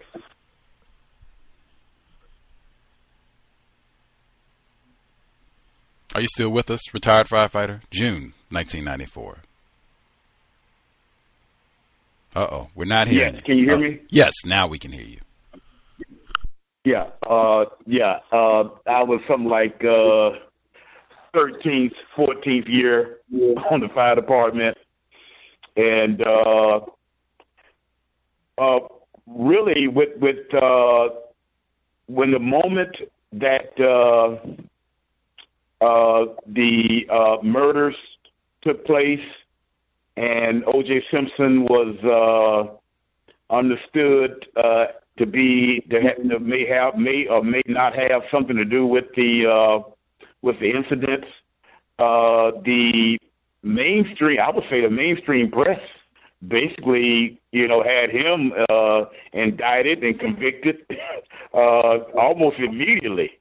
Uh, everything, every every every day it was something on on the situation. This is even before he got arrested, uh, and and uh, everything pointed towards Orenthal James Simpson, uh, and that continued all the way through the trial. Actually, uh, during that time, uh, there wasn't that much alternative uh, uh, press or information uh, during that time like it is now uh, just about everything came from your major uh, local channel channels and the national channels and whatnot, that sort of thing. And of course, we know all of that is ultimately controlled by white people inside and out. Um, so that's what basically was given. I had already at that time had had some. Un- I can hear something else in the background. Okay, but, but anyway, uh, I had already by that time, you know, through my personal studies on Orenthal James Simpson, you know, kind of like wasn't really interested in in the trial itself. Uh, from uh, studying the comments of Jim Brown, who knew OJ, uh, said that you know he he was consistently making the comment that you know the O.J. Simpson that you see on television is not the same O.J. Simpson in private. Uh, he was you know kind of like talking in code uh, in that sense. Uh, uh, the, the the quote unquote derogatory uh, uh, uh, identification would be quote unquote an Uncle Tom, quote unquote. Uh, uh, but he he wasn't saying the word, but he was basically leading up to that. Jim Brown uh, and uh, Harry Edwards also. I had already studied that and understood that and, and the consistencies. Now, O.J. Simpson did have a lot of black people that he was associated with that could be considered to be friends. But ultimately, once he got to USC, as I mentioned before, and they recruited him to be a marketable uh, product, he basically kind of like uh, had a distance with those people that he grew up with. I mean, OJ was from you know from you know a, an environment you know around a whole lot of you know black people when he was growing up. You know, and, but like I said before, you know that's not that's not he he was as the book was stating that he was also concerned about his markability himself and kept after it. And from that standpoint, those people uh, became expendable. I put it that way. They, be, became expendable. Uh, there are several documentaries that have recently, over the last five years or so, have came out, and those people were allowed to speak a lot in those documentaries. Those very people that I'm talking about that literally grew up with Orenthal James Simpson, you know, hung out with them on the streets, you know, that sort of thing.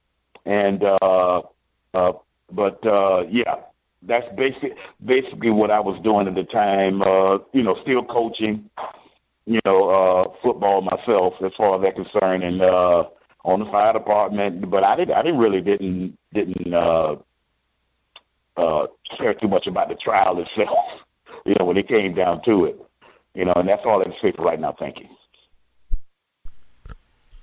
Much obliged. Uh, retired firefighter. Let's see other folks who dialed in with a hand up.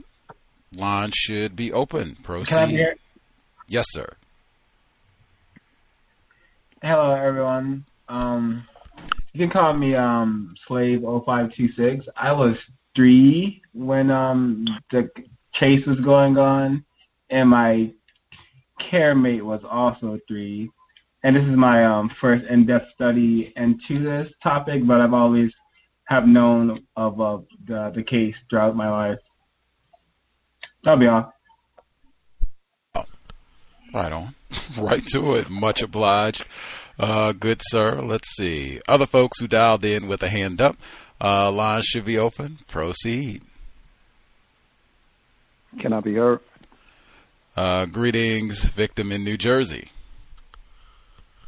Hey, how you doing? Um, it, you know what? It was it's real interesting. The author, I mean, he just talks about OJ's guilt like as a matter of fact you know, even though he's, you know, been um, um, found um, innocent of the uh, charges.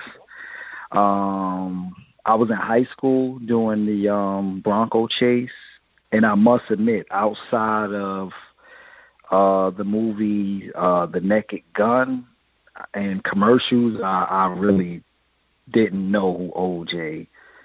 Uh, Simpson was. Um, you know, so I was, you know, I, I really, so I really didn't pay attention to it, but uh when I seen the chase on TV, now you know I'm from uh New Jersey, and during this time there was um, you know high levels of um, uh, um, car theft.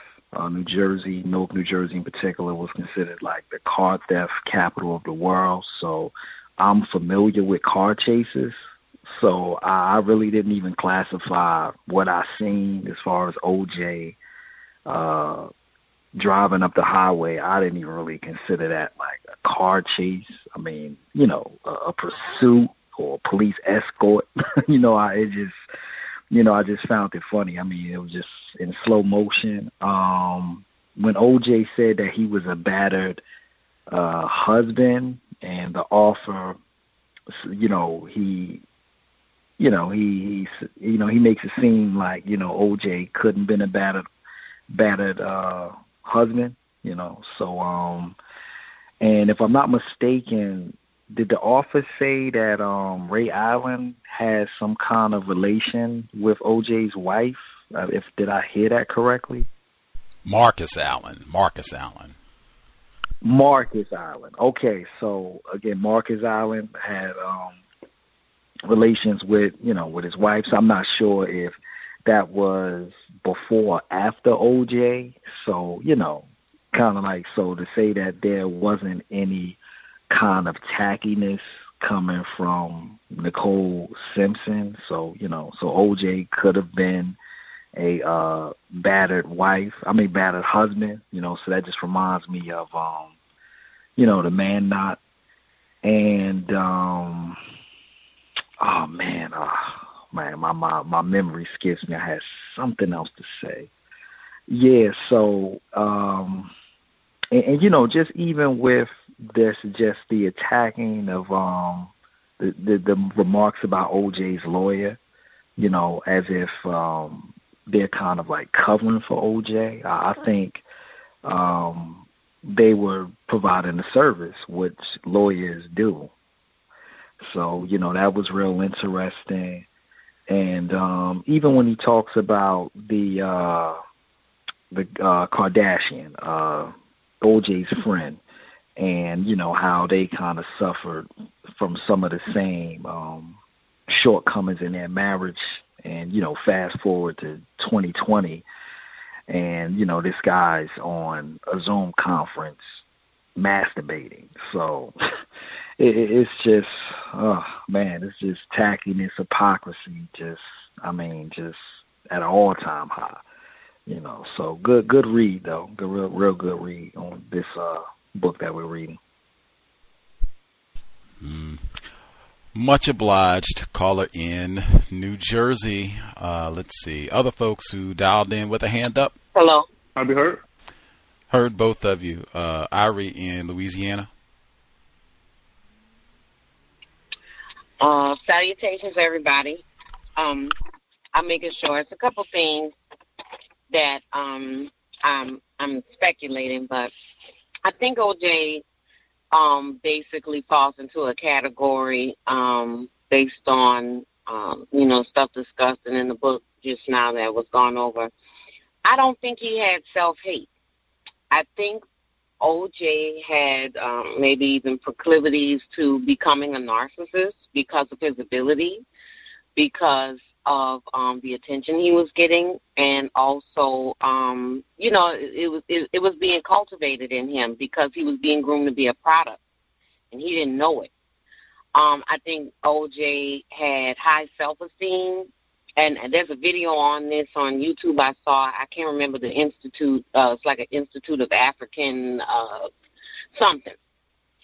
Um, but in that video, he describes how victims of racism can have very high individual self esteem and low group esteem. And I think that may be part of the reason why he, you know, he made himself an exception to being black, hung with these, you know, white people. Because the thing is, most of the time, from my experience, white people don't think they're your friend. They think you think they're your friend. And also, like I said, just just that whole thing with the you know people offering you money and and and the people offering money are white. After a while, you're going to associate it with a variety of things, including a tragic arrangement, love life. You know.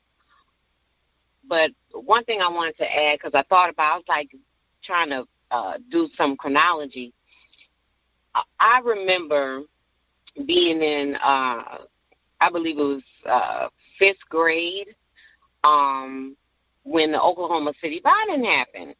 And then I was in sixth grade when the trial started and when he was exonerated. And it is highly fascinating that two white men can blow up a federal building with a sundry of people, including a lot of white people, and they do not harp at all about those people the way they do O.J. Simpson. I just the de- you the that is beyond dedication, and I will mute my line with that. Thank you. Much obliged, Irie. Uh, Thomas in New York. Thank you for your patience, sir. Well, no problem, no problem at all. Um, and thanks to all the callers, Gus. Um, yeah, I don't know the football player O.J. Simpson. The O.J. I know is the Naked Gun O.J. Simpson. You know, the sideline commentator on the, during the football game. So that's you know he was a star from that. You know, to me, I didn't know he actually played until much later. But um, I watched this trial every day. I was in high school, and um, it was the first murder trial ever you got to see every day on TV. Court TV had been out for a couple of years, but they never had a live murder trial. So this was like, you know, um, I don't know. I got sucked into the the hype of everything, and um, you know, um, and black. It also came on daytime TV. They would cut the soap operas off. It, you know, that's how like probably four hours a day it would come on daytime TV. And I remembered um, black people would watch specific channels where they weren't so biased. Um, the Bronco chase, uh, chase, I told you before, I was watching the Knicks game with a bunch of Knicks fans. They were very upset. Um, like the caller from Newark um, just said, uh, I grew up in Jersey City, and that definitely wasn't a car chase. uh, it was more like Chris Kyle. Remember Chris Kyle being um, driven to his final resting place, and the car was going real slow, and people were holding signs and standing on the overpass, free OJ, and it was just very odd. Um, and uh, but I had a point of reference to the game being cut off, and just to show how big this was, because when they cut the game off, they just went straight to the news, and they kind of were explaining what we were about to be seeing. We are seeing O.J. Simpson and the Broncos, so you know, it kind of it reminded me of the 1989 World Series where they had an earthquake in the middle of the World Series, and then the news just came on, and it they were kind of explaining what just happened. Like what you just saw was an earthquake in Oakland, or San Fran was playing Oakland, so they were both messed up when that happened. But um, this leading the day it starts off with the Jew War, Shapiro versus Weitzman, and um, some gentleman named King. He made a great point. Um, because why why would OJ's lawyer let him be questioned by the police? He wasn't um he wasn't Mirandalized. He wasn't under their authority. And why would he let them answer, let him go and be questioned without being present with them? You know, so you can give them a nudge. Don't answer that. You know, that's just very odd. Um, LAPD, um, they lose a murder suspect. you know, they don't get any worse than LAPD. Uh, they fall for the old jacket over the head trick. think he's in his house, you know. Like, um, and then um, OJ's camping out with Robert Kardashian. Uh, I would pay to see Robert Kardashian's face today if he saw his daughters and his grandchildren, or better yet, if he just saw Bruce Jenner. um, but Shapiro and Faerstein, um, man, um, for Card, well, here you have these big time lawyers. They're in a house with two black males and they lose them. Like, how does this happen? It's not like they're in Watts or Compton. They're like in the Hollywood Hills, wherever they live, in a mansion. You lose these two black guys. They they creep out the back door, start a Bronco, which is a loud truck, in your garage. You don't hear them pull out the door. I don't think they were ever there. Um, I always had a suspicion like that story just did not add up um, during the time. And then, um, man, Faerstein, he's so racist, man. He said, "Oh, now here we have OJ. He left a suicide letter. So they say, um, um, I would like to see OJ. Did he ever admit to leaving that letter? Um, but um, he, he he's being accused of killing the mother of his two children, and OJ has other children. and he says he went to the L.A. Coliseum. Like this is what this is what you think of him. Like he just he's gonna go to where he scored his winning touchdown. Like that just made that was just so racist to me. Um, oh, and I like I said, I don't know if he ever admitted um the conjecture about the affair with um Nicole and Marcus Allen. Now I saw a letter it came out much later that was supposedly written by Nicole Simpson admitting to her relationship with Marcus Allen and feeling guilt for the white woman Marcus Allen was working was married to uh, for you know having that relationship with him. And if you read these letters, you can find them. Her penmanship is like a fifth grader, and she misspelled words like OJ. Like I mean, like it's terrible. I mean, I, I just I don't know. Um, but Marcus Allen testified under oath at a deposition that he never had sex with her, and he's never been arrested for lying to them. So um, Shapiro giving a press conference with the police with uh, without OJ there, telling OJ to turn himself in, and um, that was so unethical. You're making your client look like he's guilty. Like that was that right there. He should have been fired on the spot, but you know, I guess it worked out for OJ. Last thing I'm gonna say is the prosecutor Garcetti. I guess he was the head prosecutor. Uh, they said he's a tough on crime prosecutor, but yet a Democrat. I'm saying, man, the prosecutors in every major city that's not in the South is a Democrat, and they all tough on crime, especially when it's black people. Um, and I'll mute my line. Thank you. Much obliged. Thomas in New York impugn the penmanship of Nicole Brown Simpson. I do have to pause for one second. Um, the self I thought that was important, getting two different uh, aspects to self hate, and then even Irie's comments about individual self respect and then group self respect with O.J. Simpson. I had to double check, uh, and we've talked about this on the cows before. Even have talked about it in some respect because he mentions uh, some of O.J. Simpson's television work and all that jazz. We've talked about it before. I've had to ask guests about it because it came out before I was born. Jeffrey Toobin gets major demerits. One of the most popular, and I think even more viewers well, no, that's not correct. I was going to say more viewers than the O.J. Simpson crowd, but not quite. But I mean, lots of television viewers. O.J. Simpson has two different events that are massive television viewership. And you're going to tell me Jeffrey Toobin doesn't know it and it's relevant to what we're talking about in terms of why black people might have some connection with the juice and how he even feels about black people. O.J. Simpson was in Roots. Alex Haley, and he didn't even mention that in the book. That was a massive television event for everybody. Folks got stuck uh, in the house for a week uh, and had to sit there and watch Alex Haley and Kunta get beat. Uh, OJ was right there uh, in the middle of it. And I think a whole lot of people uh, saw Roots. That might have some, oh, yeah, the cast from Roots and have some sort of. Could I think people even talk fondly of LeVar Burton? He didn't kill anyone, I don't think major demerits for no mention of roots and maybe even add that into how we think about OJ Simpson and how he thinks about black people. Self respect. If you haven't seen it, maybe take a gander to watch Roots and pick out OJ's character. He runs pretty fast there. Uh, other folks that we missed totally, if you have a hand up. Can I be heard? Uh, Mo in Dallas, yes, sir. Okay, bye. Yes, um, Greetings, listeners and callers. Thank you for the program.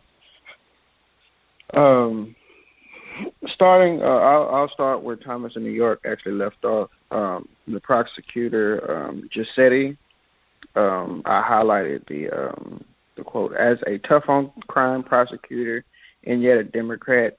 He had a promising political future. Uh, I'm I'm with Thomas in New York um, Democrats are seem to generally be tough on crime. I I really don't know, um, or I can't think of at this moment any Democratic politician that's light on crime or or um, or like I don't want to say against the law enforcement, but definitely for pu- the public. Um, a lot of the a lot of the a fair amount of the a good amount of the police murders um, occur in democratic run cities where the police aren't prosecuted and or are exonerated um, and and proven not guilty. Um, um, the only women mentioned in the suicide notes uh, in the suicide note are secretaries, wives, and girlfriends. An apt summary of OJ's view on the place of women in the world. That was uh, just a lot of the the author's um, opinions on O.J. Simpson are are are you know I I feel are meant to skew the public perception. Um, it's it's very simple to assume that the reason why those are the women that he mentioned is because those were the women that he were he was around.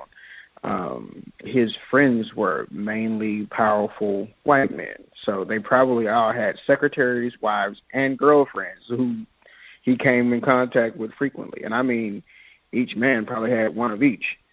So, like, it is not uncommon for that to be a part of his social circle, especially if, you know, his main 15 friends are all white and all powerful and, and all these other things.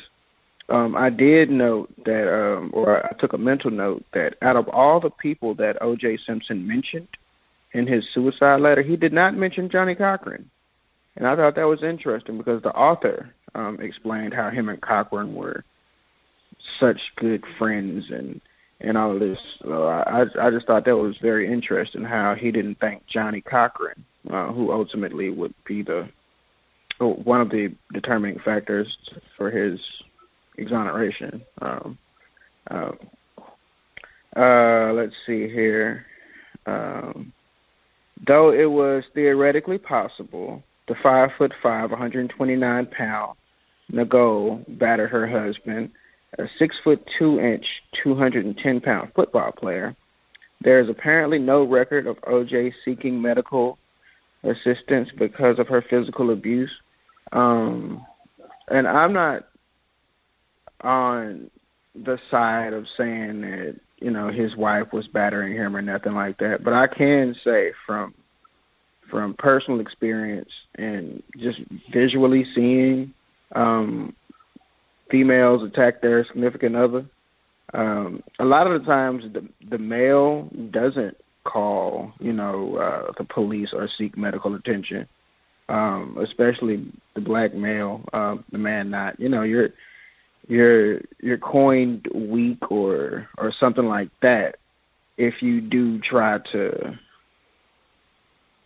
defend yourself. I guess I would say, uh, especially with uh, with uh, with legal ramifications for a woman.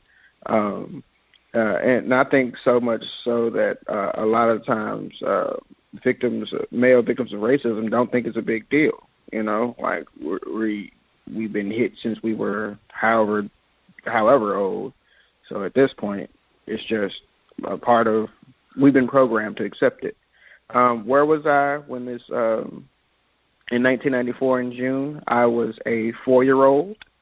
Uh, I was with my mother. I knew nothing of the trial. I didn't really know anything of O.J. Simpson until I was around 14. Um, and my family didn't really like. It wasn't like, yeah, remember the time, you know. So it was none of that. Um, I think that's all I have. I mute my line. Much obliged, Mo in Dallas. Uh, do we have any other folks that we missed totally? May I be heard? Greetings, Mr. Blue. Greetings, Gus. Greetings to all of the guests.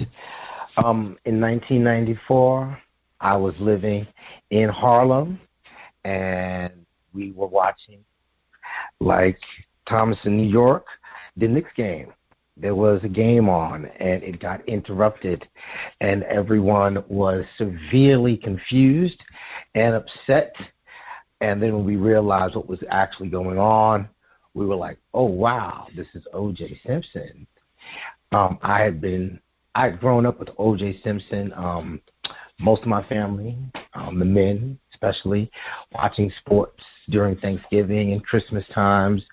So, um, I, the Jets, Joe Namath, Marcus Allen, O.J. Simpson, even Jim Brown at some point before Jim Brown started doing movies. Um, so I was 24 years old in 1994, watching Knicks games at the friend's house, and this is when we saw, and the game was interrupted by the O.J. Simpson um, driving down the highway in California. And um, at that time, we didn't. None of us knew anything about California extensively, but until I got to California, I realized how many, um, how how often I should say, um, on the news, seven o'clock, eleven o'clock news, that weekly there is a um, highway, a high speed chase in California. When I got to like California in 2005, um, watching the news, I realized that almost weekly there was some type of high speed chase on the highways of California. So for California, I guess it wasn't something out of the ordinary. It was just it just so happened to be a celebrity, O.J. Simpson. I had seen O.J. Simpson as a child um, play football many times. Um, before he got into television, we revered my family being avid football, you know, watching sports enthusiasts, watching football and basketball in particular, we all um, revered O.J. Simpson for his for his athletic prowess, along with Marcus Allen and so many other African American athletes. Um, it made us all feel very good. Uh, the rise of African American, non-white, black athletes becoming so-called superstars in their athletic fields. And so prior to O.J. Simpson being a television and movie star, and I also did see him in Roots because me, my whole family watched Roots um, together for that week long extravaganza. And, um, you know, but um, we didn't know OJ intimately. We didn't. Know, no one knew OJ personally. We did know that he did have a white wife. Um, we didn't know about his first wife, Marguerite, and the children through just news and the news stations of the day. But none of us knew him personally, and I wasn't codified in 1994. I started my journey, but wasn't deeply codified to understand what the perils of a tragic relationship like that could be. And when the O.J. Simpson trial started to unfold, being um, having protested for Geronimo, for the release of Geronimo Pratt and Mumia Abu Jamal in the early 90s, celebrating um, Madiba being released from jail in the early early 90s, um, we knew that there could be a lot of turmoil in those tragic relationships, particularly with the non-white person. And so many of my friends who were political and we had protested and did all types of things like that, seeking justice for non-white, black, and brown people. We um, we did all agree that this was going to be something to look at and to watch because this is the first time that a non-white black male had been accused, and especially a, a celebrity, of murdering a so-called classified white woman. And um, one thing I did not know is that Marcus Allen, there was any type of um, misconduct, sexual misconduct between wives with Marcus Allen and O.J. Simpson. That was something new. And um, I'm going to continue to listen, and this is seems to be very interesting. A lot of things I did not know um, as this writer writes. I'll meet my line. Thank you, everyone. Thank you, Gus. Much obliged. Mr. Blue. Uh, I think. Oh, oh, oh, not even sure if we tapped everybody. Did we miss anybody who has a hand up? Can I be heard? Yes, sir. Um, I want to answer your question you asked earlier about um, if you about the note. And I think the note. Uh, I don't know if it is an indication of him being um, like guilty but it's a huge indication of him being very confused because in this note, he's um writing to his um so-called friends. But in the system of racism, um, we don't black people aren't allowed to have friends. So uh, he's writing to all these these uh, white associates of his. So that's my um. Love y'all.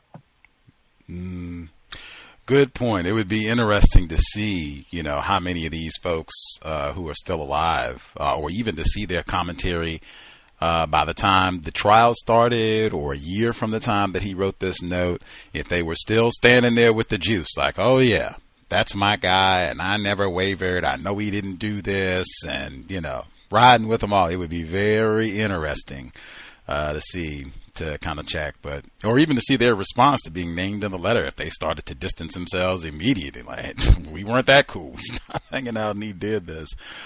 Um, incidentally, there is one of Mr. Simpson's eventual uh, attorneys, uh, or actually two of them, Barry Scheck, Peter Neufeld. Uh, some people uh, say that uh, Barry Scheck was the MVP uh, of the Simpson Dream Team. He did all the, or yeah, he was their DNA expert. All of that later, uh, but they did an interview in 1996. I came into this. I'm just. I never, like many of the folks here, uh, I was a child when all this happened. Certainly confused about white supremacy, racism. Still am. Uh, I didn't know who O.J. Simpson was out of the outside of the like commercials and just you know that football player didn't know anything about that or whatever else, uh, and didn't care about his guilt or innocence. I did not watch the trial. I didn't read any clippings about it. I was not celebratory when he was acquitted. I wasn't angry about it. I really didn't care. Like, so we're not going to have television interrupted anymore about this. Thank God. Let's move forward. That was really my view. And even as I've been reading and researching this, I've come to realize that I thought he was guilty. Now, if you'd asked me, like I said, I didn't research. I didn't have an, you know any data behind it. It was just like, of course he did it. You know, that's crazy. Like Mark Fuhrman planted a glove, or the LAP they planted some evidence. Like, get out of here. Like that was even you know years studying racism. I really never had a thought like, no, they planted all that stuff on him and blah blah blah. I hadn't researched it, so I didn't have any data. As I've begun to read this book, some of the other books, go through the research and all that, like to even begin to think like, wow, maybe he didn't do this. Like it has been amazing just the things that folks have talked about in terms of no presumption of innocence. How if you are a black person, I'd say especially a black male, man, no presumption of innocence. It was even said about the uh, Central Park Five. That time, the DNA data, DNA evidence exonerated them, and you still had white people like our president saying, I don't care, they did it. they went the exact opposite route this time. The DNA, nope, nope, and we got a confession from somebody else. I don't care, they still did it. This time they went the other way. No presumption of innocence. Age, alibi, none of DNA evidence sometimes, either way, if it's exculpatory or incriminating. Da, da, da. Black person, especially a black male. you had better hope you have every resource resource coin chip in the universe. But one of his attorneys, they shared in '96. They were talking to Charlie Rose, who had a presumption of guilt even then. He was questioning them like, oh my gosh, you know he did it. You know he did it. And they called him out on that. But one of his attorneys, they told him, they said, you know what's extraordinary here? You had the largest law enforcement array that I've ever seen in a case. And this is a single defendant. We're not talking about there was more law enforcement investigating a single defendant homicide than investigated the 1995 World Trade Center bombing conspiracy case. The FBI, the Justice Department, Interpol, LAPD, Henry's Chicago Police Department, Thomas in New York's NYPD, all that manpower was directed at one person and one person only. That is a direct quote from Peter Neufeld, one of OJ's defense team members, white man. As I said, this was my first time studying all this. I had no idea all of these enforcement agencies were involved in this case with the presumption that OJ did it. You have all of this involvement and you can't secure an, a conviction? I'm about 8,000% sure he didn't do it.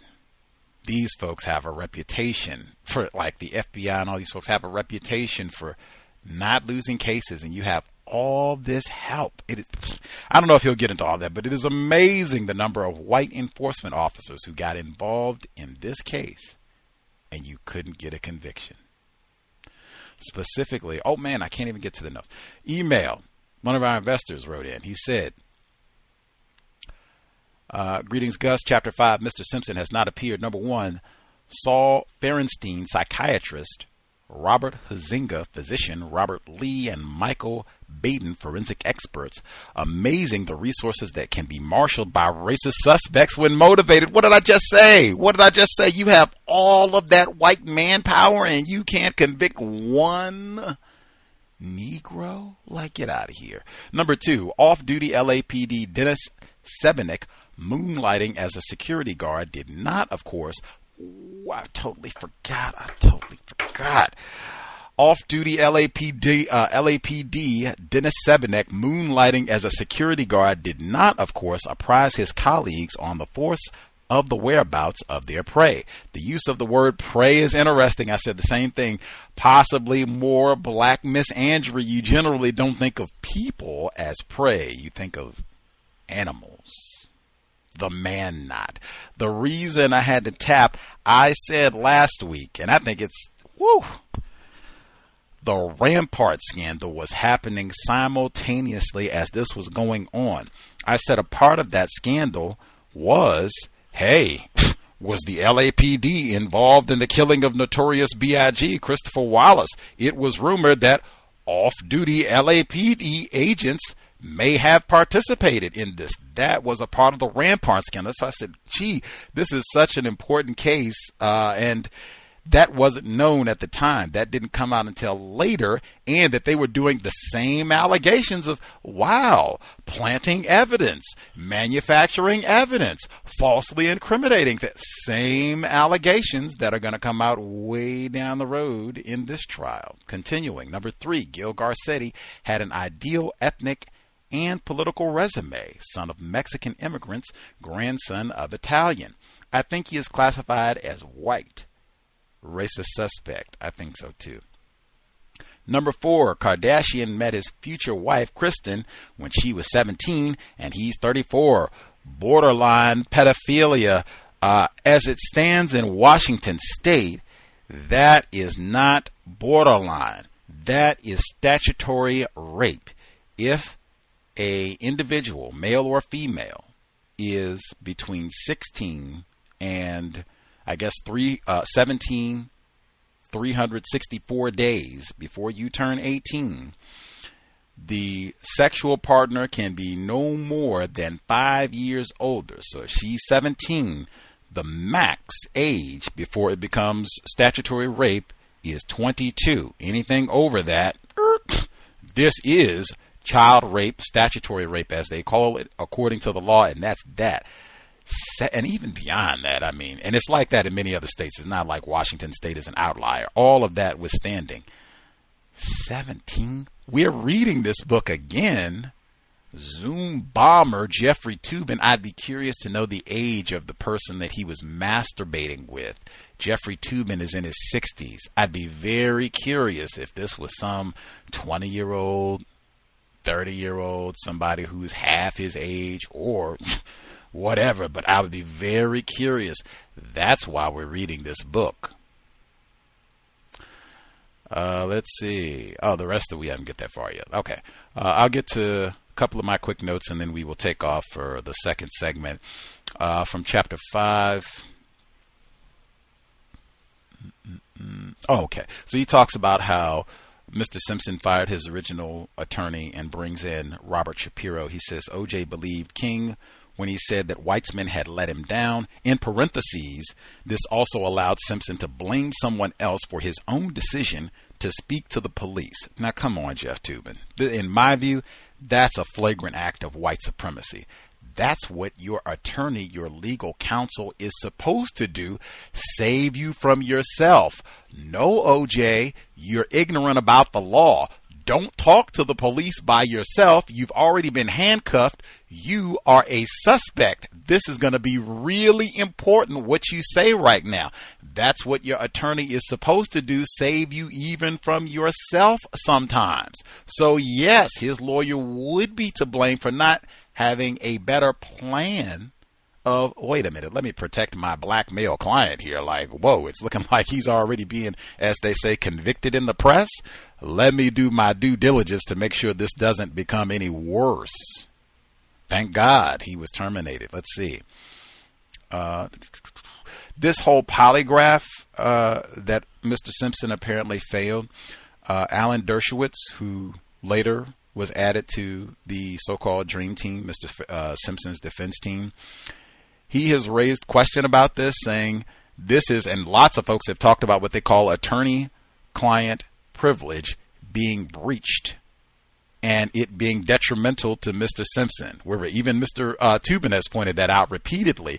People that are his uh, legal representatives are sharing things with the media and what have you that is not in his interest, breaching attorney client privilege. This polygraph was only supposed to be between Mr. Simpson, Robert Kardashian, Robert Shapiro, the white male who administers the test, Mr. Ne- uh, Dennis Nelany. Those are the only people that are supposed to know about this uh, test. This is also supposed to be attorney-client privilege, even beyond admissibility and all that. And folks, oh, wait a minute. If you just told him his wife was killed and now he's a suspect, is he going to be erratic and blah, blah, blah. People saying you probably shouldn't test it. All that to the side.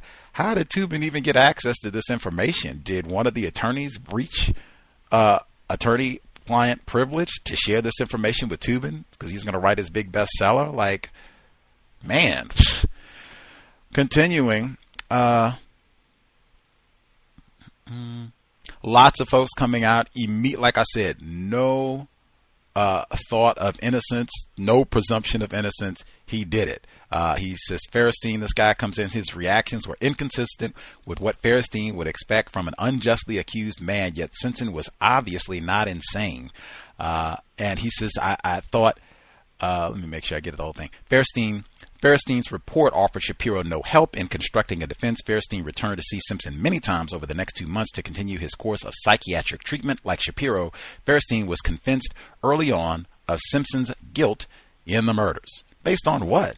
What did you like? Did you see him? Like, is this just based on the way he's behaving? And oh yeah, we've got an erratic Negro here. He did this. Let's see.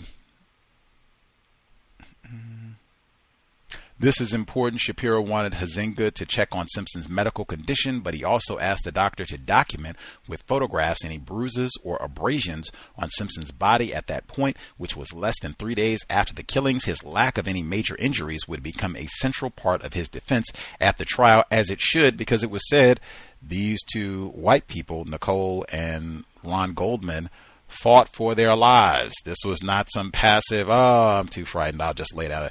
They both were young folks, reportedly fought for their lives.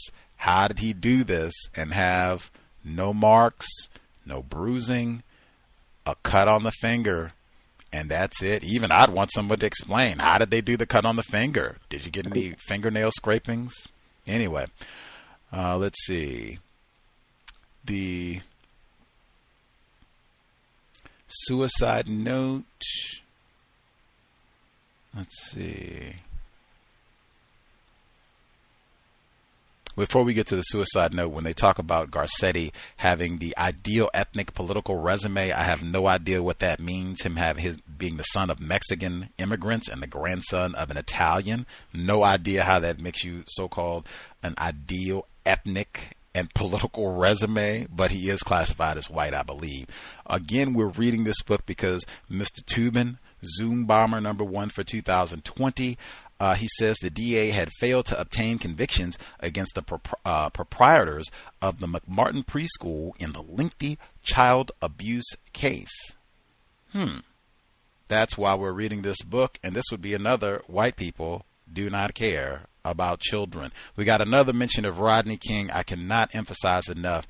Rodney King, the case, the subsequent uh, trial and unrest hugely important in this case. It's going to be mentioned over and over and over and over, all the way to the very end. Uh, let's see. He's talking about Robert Kardashian, who ultimately became a part of the defense team. Kardashian attended USC a couple years before Simpson and served there as the student manager of the football team, the prototypical hanger on position. Huh. 25 years later, looking at the Kardashian brand, hmm, gave me pause. Continuing. For many years, Simpson and Kardashian shared lively and similar social lives. In 1978, Kardashian met his future wife, Kirsten, when she was 17. He 34. I just, that's why we're reading this book, The Sexual Perversion. I already talked about that one. Uh, I thought it it's challenging because I feel like the hatred and white supremacy against O.J. Simpson is so massive that it spills over to the white people who participated in his defense team.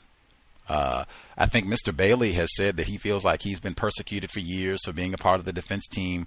I'm not sure about Alan Dershowitz uh, and some of the other folks I'd have to hear. Uh, Barry Scheck, I'd have to, he's with the Innocence Project. I'd have to hear, but it seems like a lot of them have felt like they've been persecuted for being a part of this team. Uh, Toobin says that, talking about Robert uh, Kardashian, this case was his way to step over his wife, ex-wife, sorry, uh, and now Caitlyn Jenner, formerly Bruce Jenner. This case was his way to step over them. This was better than infomercials. Like, really? Being a part of a double murder, and he was allegedly friends with Nicole too. It wasn't like these were just some total strangers, and I'm here. Like, this is someone that I knew and was friends with, and my my entrance into all this. I got to read purportedly a suicide letter from my like really that's his way of thinking about all this like oh i'm gonna outshine them they think they got it with the thigh masters like i'm gonna be daytime on court tv for the next year i'm doubtful uh, let's see. The letter does have all the misspellings just like the the suicide letter uh, as printed here has all of the misspellings that the original note uh, at the beginning of the book has uh, interestingly, Toobin writes in parentheses, he said, most newspapers that printed excerpts of the letter cleaned up the grammar and spelling, thereby leaving the impression that Simpson was more literate than he was. It seems like, I don't know, I just get the impression that there's some anger about that. Like he shouldn't have, have, have had that privilege of having his wording sanitized and let's present him to the world as the illiterate black beast that he is maybe I'm reading that incorrect. I will. I'll also add this book was allegedly published 1996. Allegedly, Mr. Toobin was undecided about Simpson's guilt or innocence. I find that to be totally unbelievable. It said that he eventually changed his mind to conclude that, like everybody else, that Simpson's guilty. But I mean, I don't believe that at all. I'll just state that we were very early in the book. We can pay attention, but this was supposedly 1996. This, or I guess we'll think about this. 1996. We were supposed to understand this as an unbiased publication where the author doesn't have an opinion about Mr. Simpson's guilt or innocence.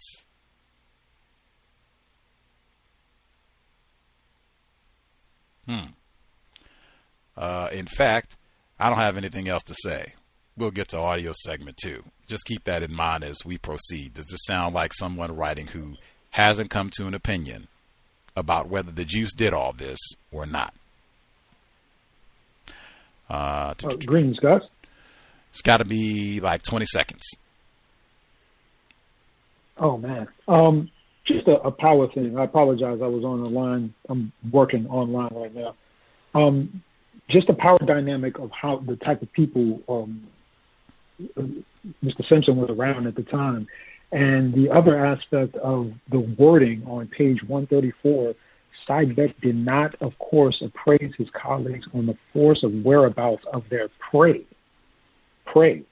I just thought it was a weird usage of a word for somebody that they're supposed to go and pick up. I just right. couldn't even understand that. We will um, leave it I have there. other things to go over, but I'll Thank you kindly. stop there. We'll leave it there so that we have time to discuss. We'll wrap up section five. This is the conclusion of the Bronco chase. We'll remember back June 1994, context of white supremacy. The LAPD had put out an all points bulletin for Al Cowlings right around the time of Gascon's press conference at 2 o'clock p.m. Around that time, Van Adder, Lange, and their colleagues put in their first calls to the many police departments whose jurisdictions abut that of the LAPD. But because the police had never seized Simpson's passport, the cops had to cast an even wider net. They alerted the U.S. Border Patrol, as well as the airlines, the U.S. Customs Service, and the Mexican Judicial Police. It wasn't until just after Shapiro's press conference ended, however, at around 6 o'clock p.m., that the Los Angeles media confirmed the description of the car the police were seeking. A 1993 white Ford Bronco with California license plate 3DHY503.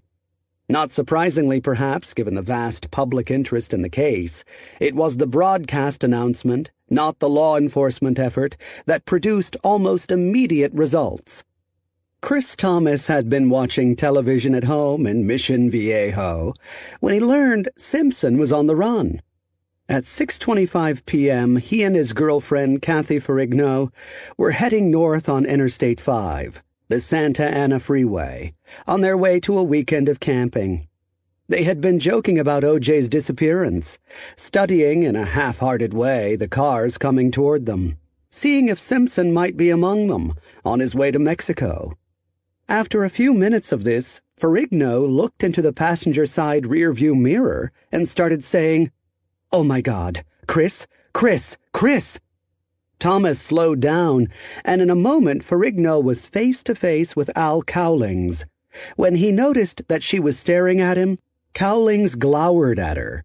Their location at that moment was about 80 miles south of Kardashian's house in Encino, near the El Toro interchange of Interstate 5. They were about a five minute drive from the gravesite of Nicole Brown Simpson. The Bronco, and this later proved important, was heading north, that is, back toward Los Angeles and away from the Mexican border. Ferrigno jotted down the Bronco's license plate, and Thomas pulled to the side of the freeway by a call box.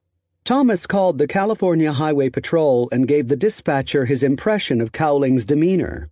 We looked at him, you know, and he like stared us down, like he was death. As Simpson described it in his deposition in the civil case, he and Cowlings left Interstate 5 intending to go to Nicole's grave, but they retreated when they saw that the cemetery was staked out by police. Just a few minutes after Thomas's telephone call, Orange County Sheriff's Deputy Larry Poole saw the Bronco heading on an on-ramp returning to the northbound Santa Ana. Poole sped alongside the Bronco and looked inside. Cowlings smiled nervously at him. The officer then radioed in to check the plate on the Bronco and learned that it was a match for Cowlings. 10 4, I'm behind it, Poole said into the radio, and with that, all air traffic on the police radio band receded into a stunned silence. As the Bronco began to move on the freeway through the city of Santa Ana, the traffic grew heavier, and then came to a complete standstill. Poole and a colleague in another car, Jim Sewell, used the opportunity to leave their cars and, with guns drawn, advance by foot on the Bronco. Turn off your engine, the officers shouted to Cowlings. Cowlings started screaming and pounding his left hand on the side of the door. Fuck no, he said. He was banging the car so hard that it was rocking in place. Put away your guns. He's in the back seat and he's got a gun to his head. Fearing bloodshed, the officers held their ground and watched Cowlings drive off as the traffic ahead of him cleared. The Bronco began moving again at moderate speed, still heading north.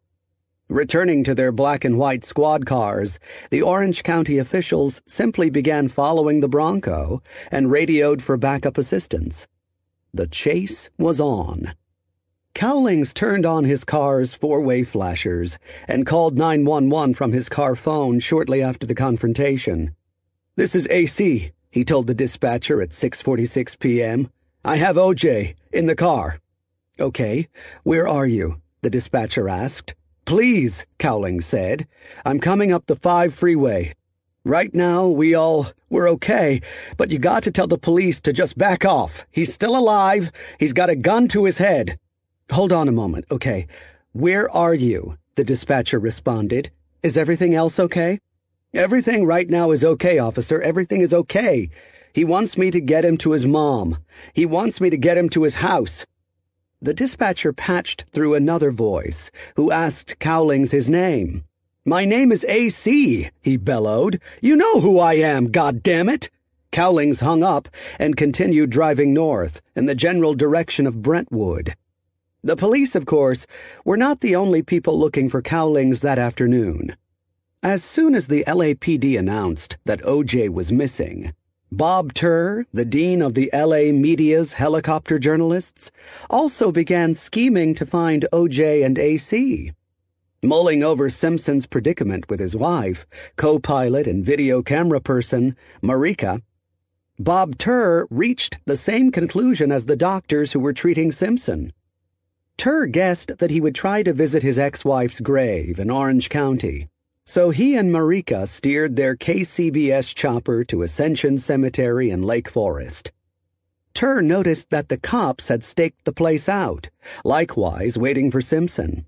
Then Tur drifted over to the Santa Ana Freeway and caught sight of the Bronco, apparently just after Cowling's confrontation with Poole and Sewell. The backup units, there would be a dozen in all, were falling into a safe distance behind Cowlings and Simpson as they headed north. KCBS began broadcasting live, and the other stations, with their own helicopters, picked up the chase a few moments later. It was, to be sure, an unusual moment in journalism, but not quite as rare as many people thought. The freeway chase, broadcast live by cameras mounted in helicopters, is a staple of television news in Los Angeles. Local stations break into programming on a regular basis to follow the most routine chases, even some that emerge out of traffic infractions. Bob Tur had had 128 previous journeys like this one, and local pilots all know the drill. They follow police transmissions on their scramblers even though the Bronco was picked up on camera about 70 miles from the house on Rockingham, the helicopter pilot's intimate knowledge of the local terrain meant that they could, and did, project exactly where the Bronco was going. As a result, for those watching in the Los Angeles area, there was no mystery about Simpson's plan or his route. For the national audience, however, it was another story. One after another, the networks broke into their regular programming to pick up the chase, live. NBC skittered back and forth from the Bronco to the fifth game of the National Basketball Association Championship Series. Between the New York Knicks and Houston Rockets, the network anchors were far less familiar with the customs of these helicopter chases and completely ignorant of Los Angeles freeway topography. Their narratives, accordingly, reflected only bewilderment at the scene unfolding before them.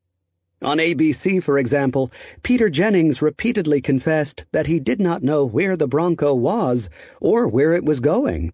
These uninformative non-descriptions somehow made the chase even more hypnotizing for the rest of the nation. Simpson's televised journey into the unknown transformed a tabloid murder into an international phenomenon. Approximately 95 million Americans watched some portion of the chase on television, which exceeded that year's Super Bowl audience by about 5 million. With the helicopters gathering above, the Bronco continued north on the Santa Ana, passing Disneyland and Anaheim, and then headed west on the Artesia Freeway. It was here in the period just after 7 o'clock p.m Pacific Time, that word of the chase spread and television coverage became ubiquitous. Seven news helicopters followed the Broncos trail. Crowds began forming in Compton, a small, heavily black city just south of Los Angeles. The crowds were small at first, just a few dozen people drawn to the spectacle by what they had seen on television.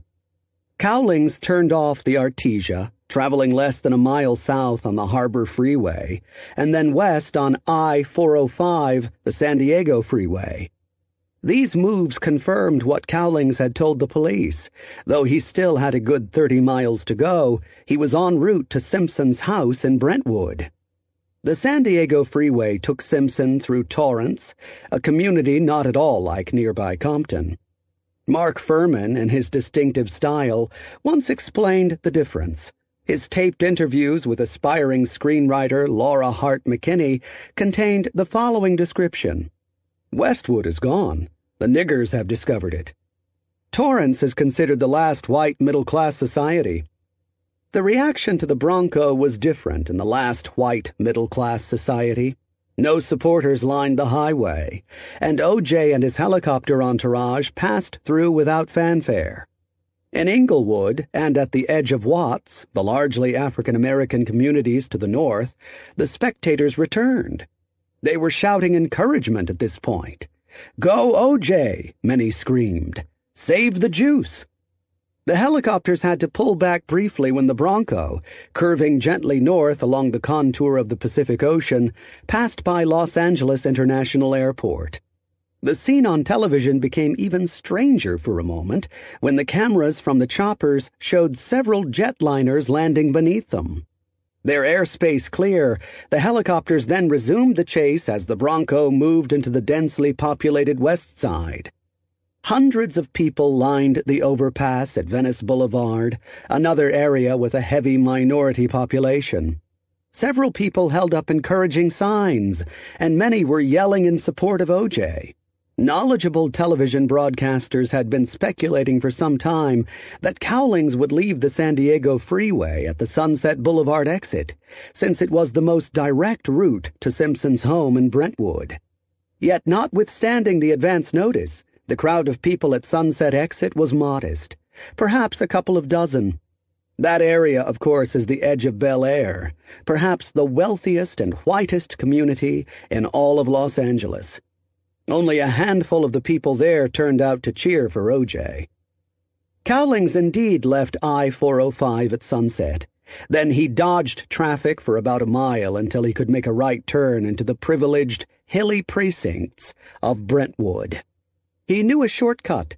Instead of making a right onto Rockingham, he turned north off Sunset one street earlier, onto Bristol Avenue.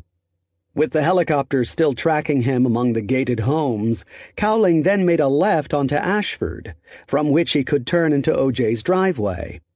Cowlings, however, almost didn't make it. There were so many television satellite trucks parked on tiny Ashford that Cowlings had to slow to nearly a full stop to inch his way past them. With dusk fast approaching, Cowlings finally managed to pull into the driveway at 360 North Rockingham. The Broncos' flashers illuminated the cobblestones in the driveway from which, earlier that week, police had scraped blood samples. It was shortly before 8 o'clock p.m. At about 7:15 p.m., when AC and OJ were still wending their way to Brentwood, Detective Tom Lange had reached Cowlings on the cellular phone in the Bronco. In their conversation, Cowlings confirmed that he was heading to OJ's home and that Simpson remained suicidal. Lange did his best to calm the situation. Without telling Cowlings, Lange also arranged for the LAPD's SWAT team to go to the Rockingham house and prepare to arrest Simpson there. A team of about 25 SWAT specialists, with their arsenal of stun grenades and night sighted weaponry, arrived at Rockingham about 15 minutes before Cowlings did. Several of Simpson's friends had set up a vigil there but the officers evicted everyone except Kardashian and OJ's 24 year old son, Jason. True to form, though, the LAPD did invite one outsider to tag along. Roger Sandler, a photographer for Time and Life magazines. The SWAT team's plans nearly went awry immediately. As soon as the Bronco stopped in the driveway, Jason sprang from the front door and began yelling at Cowlings, who seemed to be equally hyped up. The six foot five inch Cowlings, a defensive lineman taken out of USC by the Buffalo Bills the year after they selected Simpson, stuck his long arm out the driver's window and pushed Jason away. There was a considerable poignancy to the scene. Jason's relationship with his father had long vacillated between poor and non existent. Cowling's pokes made clear the status of the pudgy and unathletic son. He was not wanted in his father's moment of crisis. A pair of officers gingerly approached Jason and all but dragged him back into the house. Jason's approach unnerved Cowlings. He started screaming that the police had to get back, get away. He even stepped out of the car and caught sight of one of the officers posted on the wall along Ashford. He's got a gun, Cowlings screamed before he re entered the car. Don't do anything stupid. Get the police away! The police, of course, were not going to go away. Lange had handed over negotiating duties to the SWAT team's Pete Weireter, who was posted inside OJ's house. Weireter reached OJ on the cellular phone and attempted to talk him into surrendering. Minutes passed, and the world waited to see if O.J. Simpson would blow his brains out on live national TV. Unaccustomed to chases of this duration, the local television stations agreed that they could share one another's pictures of the scene so each helicopter would have a chance to refuel. Suddenly, there was very little to see, just the Bronco parked in the driveway.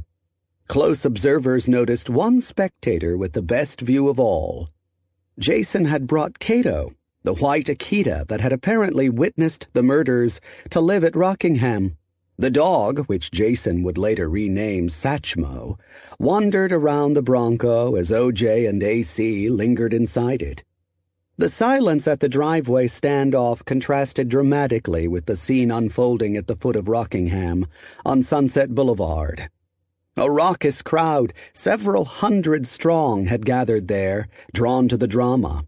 Sunset was impassable. Even residents of the area couldn't get home. Shapiro had asked Michael Baden and Saul Faerstein to meet him at OJ's home, but the wall of people prevented either doctor from reaching Rockingham. Local reporters broadcasting live from Sunset found a stark racial division at the scene.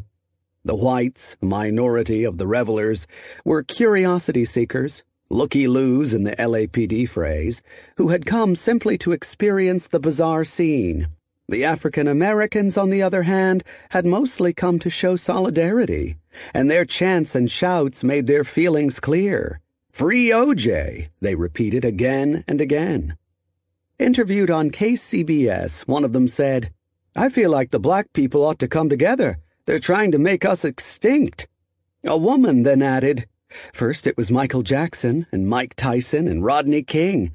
I'm calling for the unification of the black race. Up at the Rockingham house, Weireter eventually obtained Simpson's promise that he did not intend to hurt anyone except himself. The negotiator told O.J. that his children needed him. Simpson asked to speak with his mother, who had checked into a San Francisco hospital for stress related symptoms. No problem, said Weireter. Just come inside. He seemed to be making progress when the battery in O.J.'s phone went dead. Cowlings went into the house to fetch a replacement. Finally, Simpson agreed to give up. You'll have to come to us, said Mike Albanese, chief of the SWAT unit. After a pause, Simpson hesitantly put a foot out the door of the Bronco.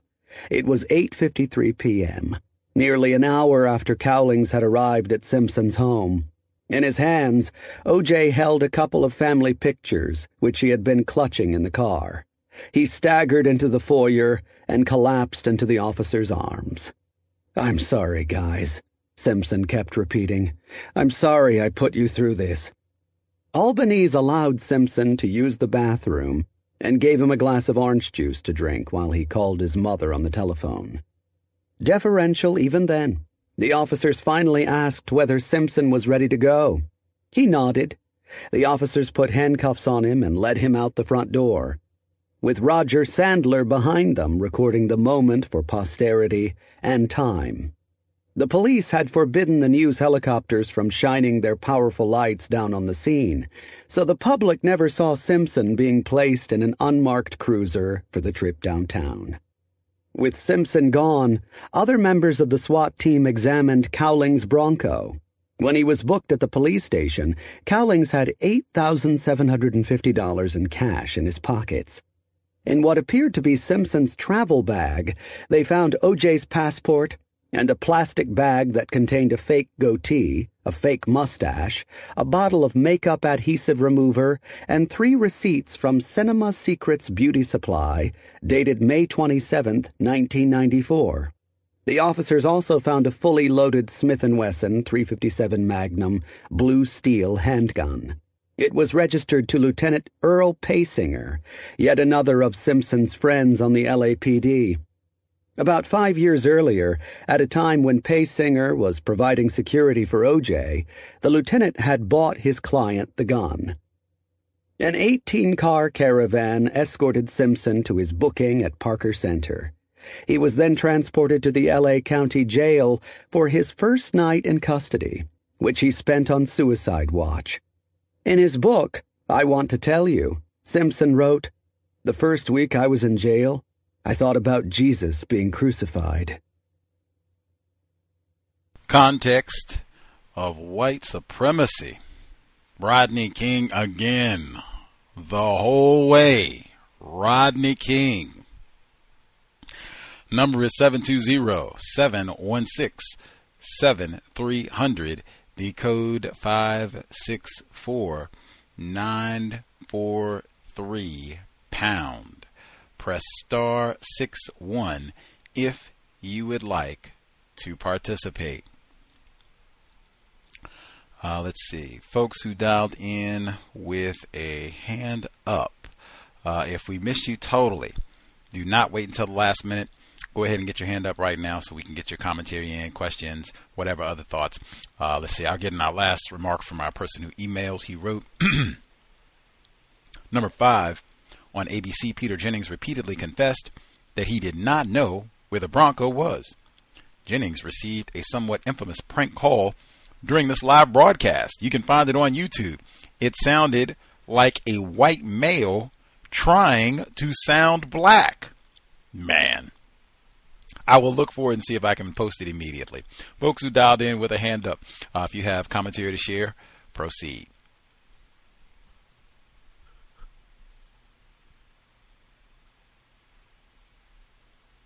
May I be heard? Yes, sir. Yeah, um, just trying to get back to that comment. It was on page 164 where they were uh, speaking about the tape interviews of Mark Fuhrman. Um, and his comment was about the area um, around Compton, and then he said Westwood is gone. The niggers have discovered it, and Torrance is considered the last white middle class society. I just think it's interesting that these are the words from the defenses eventually, and I'm not going too far ahead, but these are the words of the one of the named um, people, witnesses, or quote unquote um, defense witnesses that are going to be in the case. And this is one of his most, this one of his lines coming directly from him. And they still put him on the stand knowing how this man thought. Um, another thing, this is more small on the aspect of just learning. Um, this is page 155. The Simpson demonstrated a certain prescience, prescience here. Even though he was ultimately acquitted, he did become a pariah.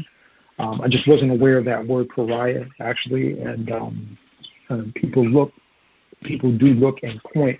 I didn't really um, know the words. I actually had to go do some digging and uh, find out the word is kind of like an outcast, a certain person that looks um, that's looked down upon and not a part of quote unquote so-called society. Um, the you already mentioned this, but the Kim Kardashian um, page 147, where he meets his wife at 17 and he's 34. Uh, I, I just don't even understand how that's even possible, uh, and and or even occurred. But in this system, well, we had Jeffrey Epstein, so that's quite obvious. Um, and that's being that'll be all for now. I'll mute my line. I tracked down, much obliged, sir. Uh, I tracked down the racist uh, prank call. uh, they have it published uh, on a Buffalo. Obviously, he was with the Buffalo Bills Buffalo website and some other places as well. It's on YouTube. Uh, it's been 20 years since arguably the best phone call of all time. Everyone remembers what they can of the O.J. Simpson case back in 1994. Peter Jennings was reporting while looking at a helicopter view of O.J.'s house when this neighbor called in to report what he saw. According to Deadspin, contrary to popular belief, it wasn't Howard Stern, regular Captain Janks, that talked his way into speaking with ABC News anchor Peter Jennings, but a devoted fan, one Maury from Brooklyn. The call itself was nothing spectacular, a supposed witness saying in a cartoonishly racist dialect that I see OJ man and he looks scared and closing naturally with a Baba Booey. Racist hijinks all the way through. Other folks who dialed in with a hand up, proceed. Can I be heard? Greetings, Henry in Chicago. Uh, yes, uh, Kathy Ferrigno and Chris Thomas. I looked it up, and I guess Kathy Ferrigno is the cousin of bodybuilder Lou Ferrigno. Um, interesting what uh, the author was talking about uh, the difference between whites coming to the scene uh, uh, of the uh, uh, at Brentwood compared to what blacks' uh, intentions were. I guess he said that they were coming to look for solidarity. I mean, I really don't know what what he what he's talking about or what what he means by that. Um, I was also thinking about the uh, you know since you talked about the uh, the docudrama uh, the docudrama that was on uh, on uh, FX. Uh, the guy who played OJ, um, Cuba Gooding Jr. Tragic arrangement, just like OJ was. Um, and also too, uh, going back to Alan Dershowitz, and he, you know, he's part of the quote unquote dream team, along with uh, Shapiro and Cochran and F. Bailey. And I was looking at his, I was looking at his his history, and he has a very interesting resume. Uh, he's defend his clients was Mike Tyson, Patty Hearst, Jeffrey uh, Harvey Weinstein, uh, Julian Assange, and uh, yeah, this is uh, along with O.J. Simpson. So it's like, oh, and Jeffrey Epstein. I forgot about him. So, and also Donald Trump. He's also uh, he's also one of the legal representatives that uh, that tried to defend Donald Trump in his impeachment trial. So, I, I I'd be interested to see what else this author says uh, of uh, Dershowitz's involvement in this case. But it seems like he has an extensive resume, uh, very interesting clients. Uh, so but that's all I have on me. My life.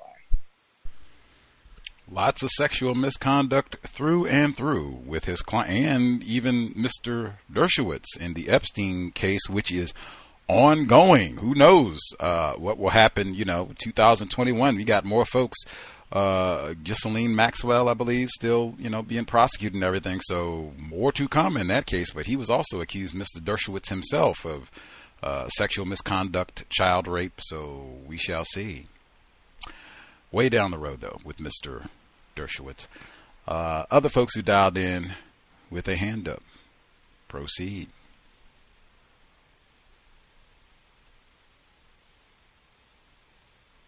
While folks get their thoughts together quickly, I can add Mr. Dershowitz, I believe, is what they call an appellate attorney, uh, which generally means uh, if you're going to be filing an appeal. Uh, you go through the trial, you get a verdict that you're not pleased with, so you're going to appeal uh, the decision. That's generally the type of lawyer that he's considered to be. So some people would say you would get him if you think you might have a chance of a lose. I think, yeah, this is all. We I haven't got that far yet. We'll get to that later. Other folks who dialed in.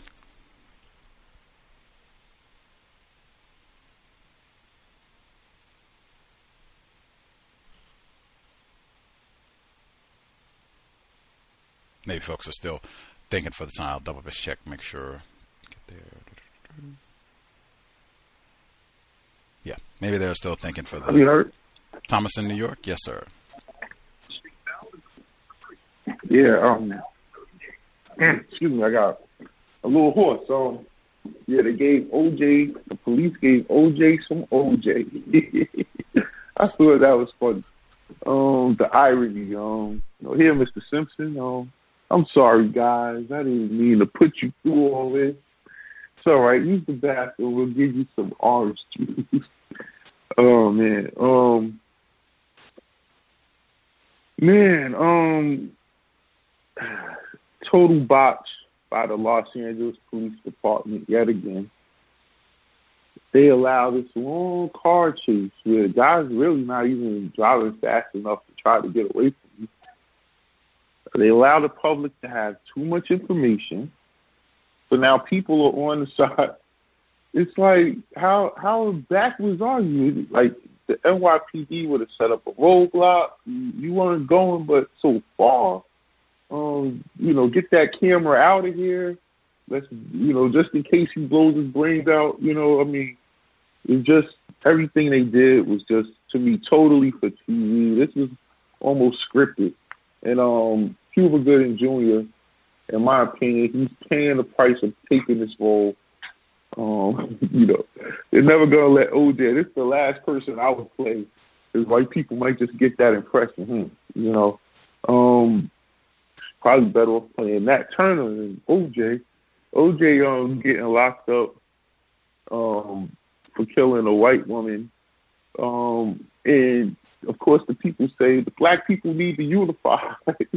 like that's the like that's the problem in this case here. You know, this it's just um the the way things played out right after this while this whole thing was going on. We felt black people felt like this was a, like you said earlier, Gus, a continuation of the the white supremacist policing. You know, it's no way OJ did this. You know what I'm saying? It that was our premise, and we were. Uh, I remember, and I know I'm going ahead, but I'm not going to talk about the book. The day OJ verdict was coming out, and I was going to college in um, I done went through high school into college. I'm going, and I'm I'm in um part of Jersey City called Journal Square, and we're all standing around the televisions because they had the TV store, and we're plotting like, man, if we just if they lock them up, we taking these TVs like everyone's planning on looting because of old, unbelievable. But um, that that was how. And then when he got acquitted, we were cheering, and the white people were pissed. But um, yeah, I'll be my line. Thank you. Much obliged, Thomas in New York. I will gingerly, kindly request this is a lengthy book. It will be 2021, probably Black History Month, before we get to the trial. So let's please resist the urge. I know we all have lots and lots of juicy stories about, you know, the gloves don't fit and all kinds of wonderful things, but in the chronology. Uh, that is, we got a long way to go. Long way to go. Other folks who dialed in with a hand up. Much obliged, Thomas in New York. Other folks with a hand up, proceed. Yes, sir. Can I be heard again? Yes, sir. Uh, yes. Uh, Al Cowlings was probably an example of one of the uh, few uh, non-white black friends that survived uh, in in relating with uh, OJ, and I think primarily because he uh, was a good enough football player. They actually grew up together, uh, and uh, he went on to USC as the uh, last report stated, and played on the same NFL team uh, at the same time with uh, OJ. Uh, so I think that's probably a a reason why the relationship still continued after uh, OJ retired, because he was primarily played with him all through, and and also his first wife his first wife, the, the non-white black female, was Al Cowlings' girlfriend before she became uh, Mrs. Simp- Simpson. Uh, o, uh, uh, according to what a book that I read, OJ basically took uh, the uh, attention uh, of of uh, uh, this lady from Al Cowlings to him to himself, uh, and they you know just remained uh, friends from that standpoint. Uh, just wanted to uh, uh, allude to everyone in case since most people don't even know he was a football player. Uh, he did not rival with Jim Brown in terms of playing time, playing in the same era. Uh, and Marcus Allen did not play in the same era of of O.J. Simpson. They they all are, the the three figures are all spread it out. I would say uh, just to give a, a, a, a idea of O.J.'s football popularity, he is probably was the best NFL football player of the 1970s. Uh, so that that's what gave him that, and also that his uh, being on television almost every day in commercials and whatnot gave him such a popularity amongst black people that was uh, that's kind of like uh, uh, we have been anxious for things like that to be seen on television, that sort of thing, and uh, that has a lot to do with his popularity uh, in itself, not so much about on OJ's behalf, but uh, from the standpoint on how he was marketed and his and his athletic ability. And that's all I have to say. Thank you. Much obliged. Uh, retired firefighter in Florida. Uh, let's see. Other folks, uh, commentary they want to make sure they get in.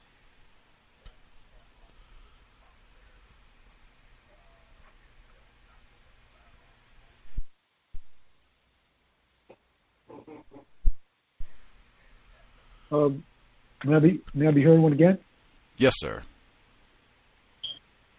Uh, just more of a more of a question because this this is um, my position on something that occurred during the, the reading, well, during the session when he was speaking with the um, when he was actually having the test, and it was the um, the lie detector test, and it was incorrect, and I don't know. I, I felt like there were things that the psychiatrist was saying that that seemed they could have gone either way. Let's just say this: the the dynamic that they were speaking about was that every second when he spoke, OJ was speaking about himself and not speaking about Nicole or anybody else that was murdered.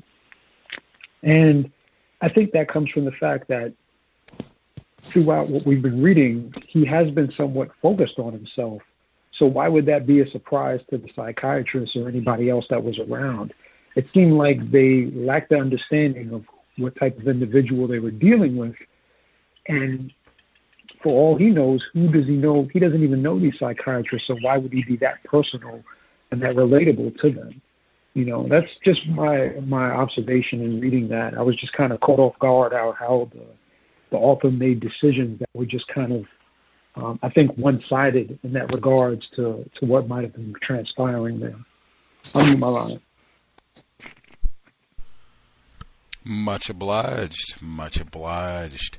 Uh, I will get in a few of my notes and then double check before we get ready to wrap things up. There's so much material on this. Uh, this probably one of the subjects that has tons and tons of books uh, written on it. You can read it, like all of the participants: Robert Shapiro, Alan Dershowitz, Marcia Clark, Chris Darden, O.J. Simpson, like everybody uh, in terms of the major participants uh, wrote a book. So, lot in addition to other journalists. Incidentally, I will say, Jeff Toobin is one of the few journalists who actually got a seat. He was able to sit for the duration of the trial.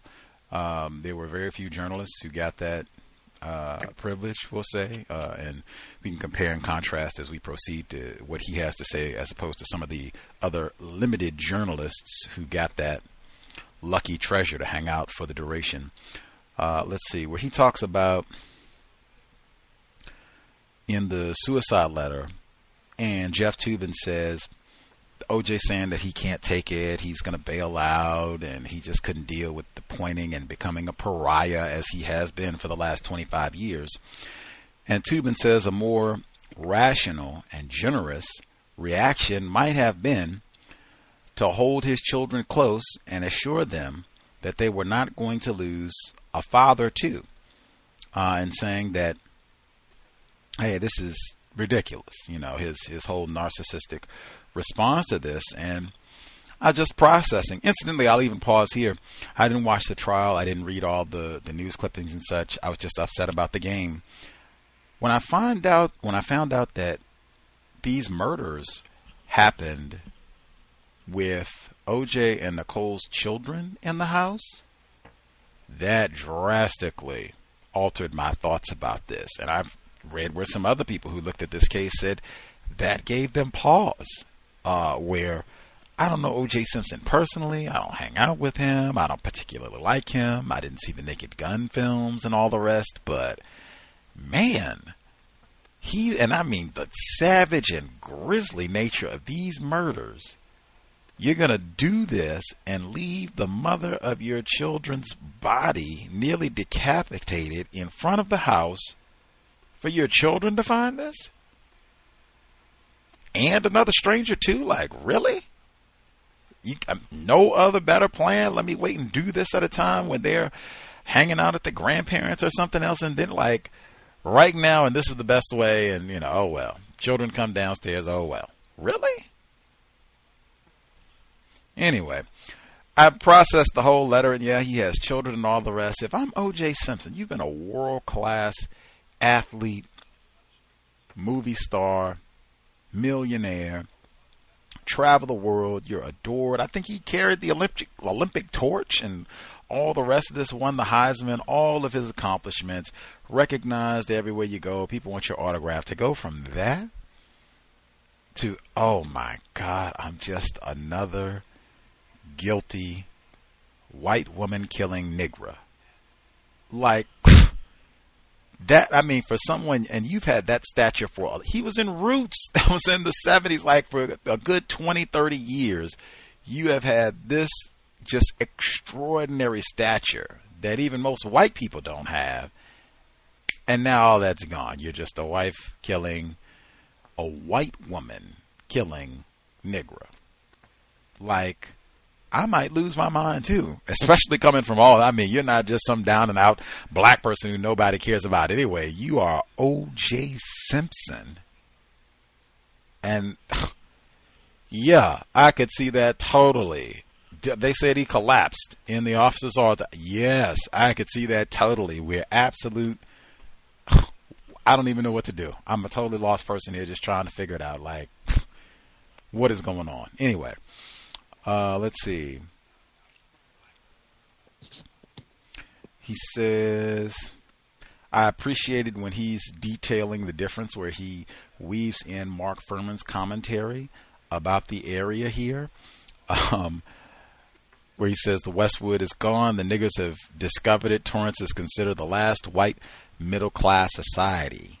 Uh, the reaction to the Bronco was different in the last white middle class society. No supporters lined the highway, and OJ and his helicopter entourage passed through without fanfare. Super appreciate that sort of difference. Although I do think it is important. There are, if you watch the footage, as I said, it's lots and lots and lots and lots of documentaries and everything uh, there are a lot of white people out there on those highways with signs and "We love you" juice and all the rest of it. Even when he gets to Brentwood, you can see white people there who are outside. I'm sure there were some looky loos as he describes them, but he, at least for a few minutes, had quite a few supporters, even a number of individuals who looked like they'd be classified as white, who were with him at least for a few minutes, and then all that was done.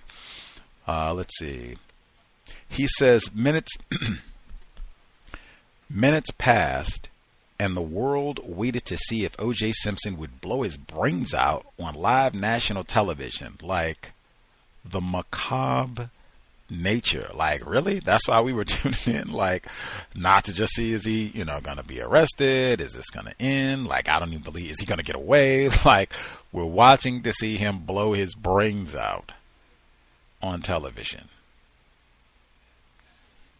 Only that's what I said. Netflix and all the rest of it, like the ghoul and the ghoulish photos. In fact, they described some of the journalists. I forgot they described some of them. I hadn't thought about it in that manner, but that was the word that they used. Ghoulish. That we'll just sit here for the next, this is June 1994, so we're going to sit here for the next year and a half and gawk daily and swap rumors about who the dead people were sleeping with and all the rest of that's what we'll do for the ne- well really for the next 25 years but intensely for the next year and a half. And that was the exact word that was used ghoulish. All of this and necrophilia but ghoulish. Uh, let's see. That word again the rhetoric come together whatever that means. Uh, i was thinking First, it was Michael Jackson. This is before. Michael Jackson would have to go through this again. Uh, Mike Tyson might be fighting again next week, like the craziness. And then we got another mention. I might even need a retraction on that. I don't think you're going to get an accurate gauge of this case without understanding Rodney King all the way just count how many times his name and everything that happened around that is going to come up over and over and over and over, and it's in every source that you go to to check on this. If I had a quick word about the FX series on this, uh, this is all of episode two. Basically, is the Bronco chase. It's pretty close to what happened. The police department griping about being made to look stupid. Um, OJ gonna kill himself, being erratic in the van. It's pretty close to how this is all episode two. I would just say again, if you watch, well, if you read this book, OJ is guilty. If you watch the series, OJ is guilty. The prosecution just yeah, we'll get to all that later. But yeah, OJ is guilty, and it's no no real wiggle room, no other way. All of this transpired. He's guilty, and that's that. That's the impression I think you'd be left with through and through. Certainly, the first two episodes of the series. Uh, I think I can pause there. Any other comments folks need to make sure they get in before we proceed? Can I, I be heard? Thing to add. Go ahead, sir. Henry in Chicago. Can I be heard? Oh, oh sorry. That was Mr. Blue. My apologies. Mr. Blue, proceed. Thank you. Thank you, Gus. Thank you, Henry. Um, just a quick bit about that. Um, the uh, Fuhrman comment about niggers in Westwood. Just a quick little bit of history. Um, from living in California, many friends, I've just had many friends who are actual Californians. And what he was talking about was Westwood is where um, UCLA is at, where UCLA is located. And in the 90s, Westwood was a meeting point for um, non-white black people to come from, and and non-white so-called Mexican people, Latinos, whatever, to come from, say Watts, to come from Inglewood. They had movie theater there. They had um, lots of things that were really meant for the uh, for UCLA and its students to enjoy. Lots of places to eat, movie theaters, things to do, little shopping malls, all the shopping that you wanted to do. And what happened in the 90s was that lots of black people would descend upon it from Inglewood, Compton, Long Beach. It was one of those spots in Los Angeles, and it was near the college. And what unfortunately happened was that different, because there were different people coming from Compton Inglewood, there was also sometimes gang members that would descend upon Westwood and fights would break out. And so what happened was they kind of cleared out LAPD along with UCLA kind of cleared out and made it very difficult for young non-white black people, non-white people to be in Inglewood by stopping them if they were in groups until today people will go there but it's not what it used to be in the 90s where there were a lot of young people because it was sort of like a college town because it was close to UCLA. So you would get a mixture of people from US UCLA, um, fraternity and sorority members from UCLA, along with young people from Compton, young people from Inglewood, young people from um, from all over LA, and um, and that's why he was he said, "Oh, the niggers had taken over Westwood," because at one point that was where a lot of young non-white people went to party, hang out, because they did also have bars there. Of course, being next to UCLA, multiple bars, multiple eateries, and at one point it was very thick and um, with non-white black people. So just a little bit of um, Los Angeles history there. And um, LAPD has now made sure that that type of congregation does not happen with non-white black people next to UCLA. I'll mute my line. Mm. Wow. Great uh, little bit of extra history on the geographic that geographic part of uh, Southern California. Uh, our caller, I think we missed this person totally. Our caller is six eight two two six eight two two. Did you have comments this year? Hi, excuse me. This is uh, Cherry from Atlanta. Um, I just want to go back a little bit to I think it was the second week when they were describing Nicole and she described herself as a party animal in the court ordered meeting with the vocational counselor and she didn't consider um entering the business world until her mid 30s and I just found that interesting um with her being a married woman with children that she's a party animal. Um but when the when OJ first had the chase, um, well, when he had the chase, I was a child at the time, and I didn't really pay attention to the case, nor did I know um, much about o- excuse me OJ. Um, but I will say that the leniency that was given to him through the whole um, uh, turning himself in through that process, um, it, it just amazed me. And I heard some saying that he's not black, he's OJ, and that that seems to ring true for me. Um, but that's it. I'll meet my line. Thank you. Much obliged if he were not a millionaire, Heisman winner. Uh, man, probably would have, uh, this all would have been wrapped up as soon as he came back off the plane. He probably would have been cuffed. Maybe they would have even arrested him in Chicago that would have been that. He may have been arrested in Chicago, and you know we're just going to extradite him back to California, and that'll be that. We would have never heard from, never heard of Mark Fuhrman or this case. Incidentally, I will add, if this was a white person, I I posted that this week, just researching, studying this case. If OJ was white this case never gets past a grand jury. So many things just on what we've read in the first two weeks in this chronology. I don't know if Mark Fuhrman goes over that gate. I don't know if they go there thinking that he is a suspect. They all said that they went, he's not a suspect. They went to notification. I have serious doubts about that. Mark Fuhrman was in that group. He already knew uh, that there were charges of domestic violence, all the rest of it. Uh, Mr. Dershowitz, he said, we'll put it in this perspective everyone in the world would have been thinking OJ is a suspect, particularly the husband generally would be thought of as a suspect, at least till we exclude him, or ex husband, especially if it's domestic violence, like, oh, yeah, he's going to be a suspect, and this is Mark Fuhrman. So all of that is super suspect to me. The whole justification for going over this fence is suspect to me. If OJ is white, I'm not sure any of that happens, and that tosses out like a huge chunk uh, of evidence if he's white and that changes any of the justification about their behavior. They go over the gate. They don't find that other uh, glove uh, at the Bundy property, or excuse me, at the uh, O.J. Simpson's uh, property, Rockingham. They don't have that other glove and all the other supposed evidence, real or not, blood and all that stuff from there. I don't know if this gets past uh, a grand jury uh, or not. If O.J. Simpson is a white person, but uh, we did our three hours. Uh, I don't think there's anybody that we missed totally. I'll get one person. Uh, let's see. Hmm.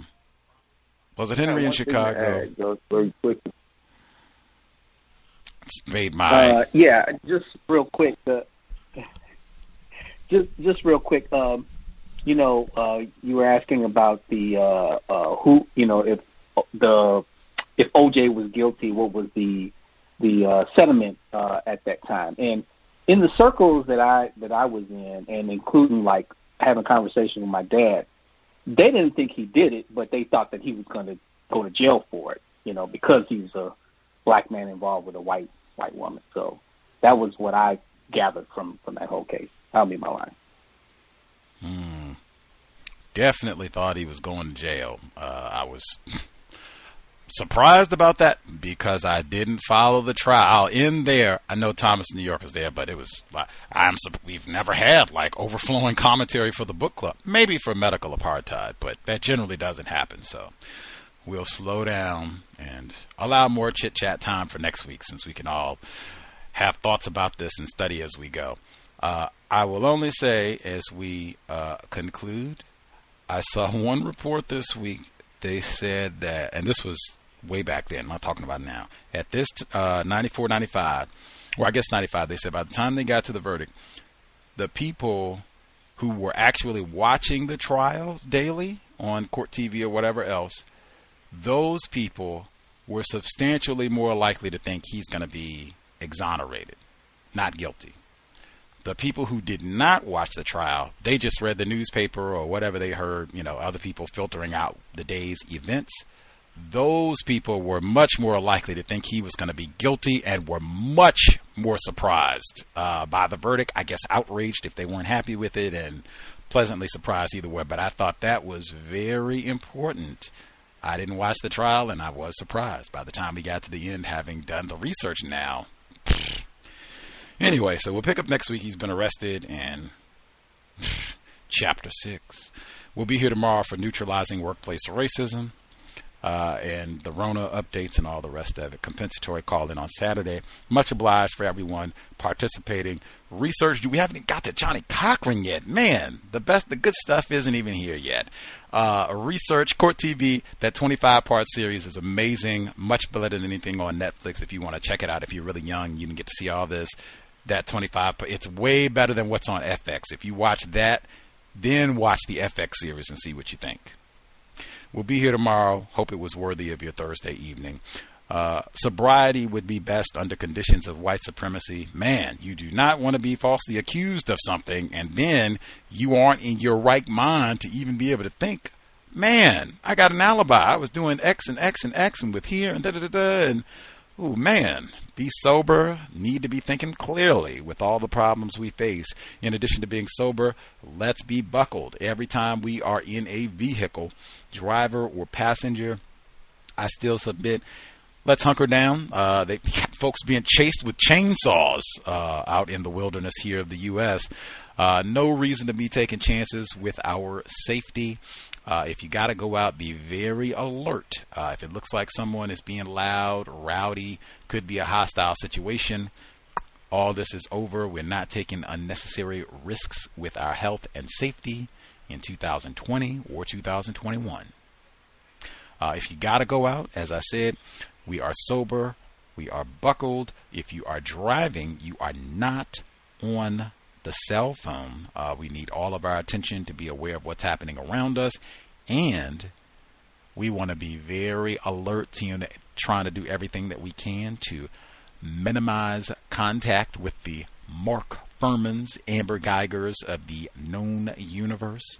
Uh, just the little things, being buckled, being sober, not being on the phone, all that little stuff. Incidentally, they can still find you and rip your driver's license and, you know, plant whatever they want on you. So just trying to do the small things.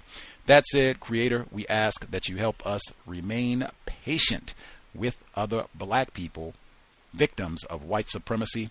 We ask that you help us remain patient with ourselves remind us to demonstrate the highest levels of black self respect at all times, in all places, each and every time we are in contact with another black person.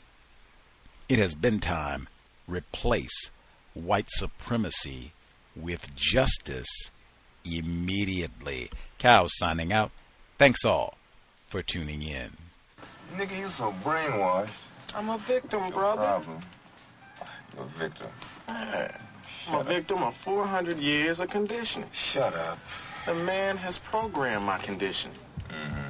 Even my conditioning has been conditioned.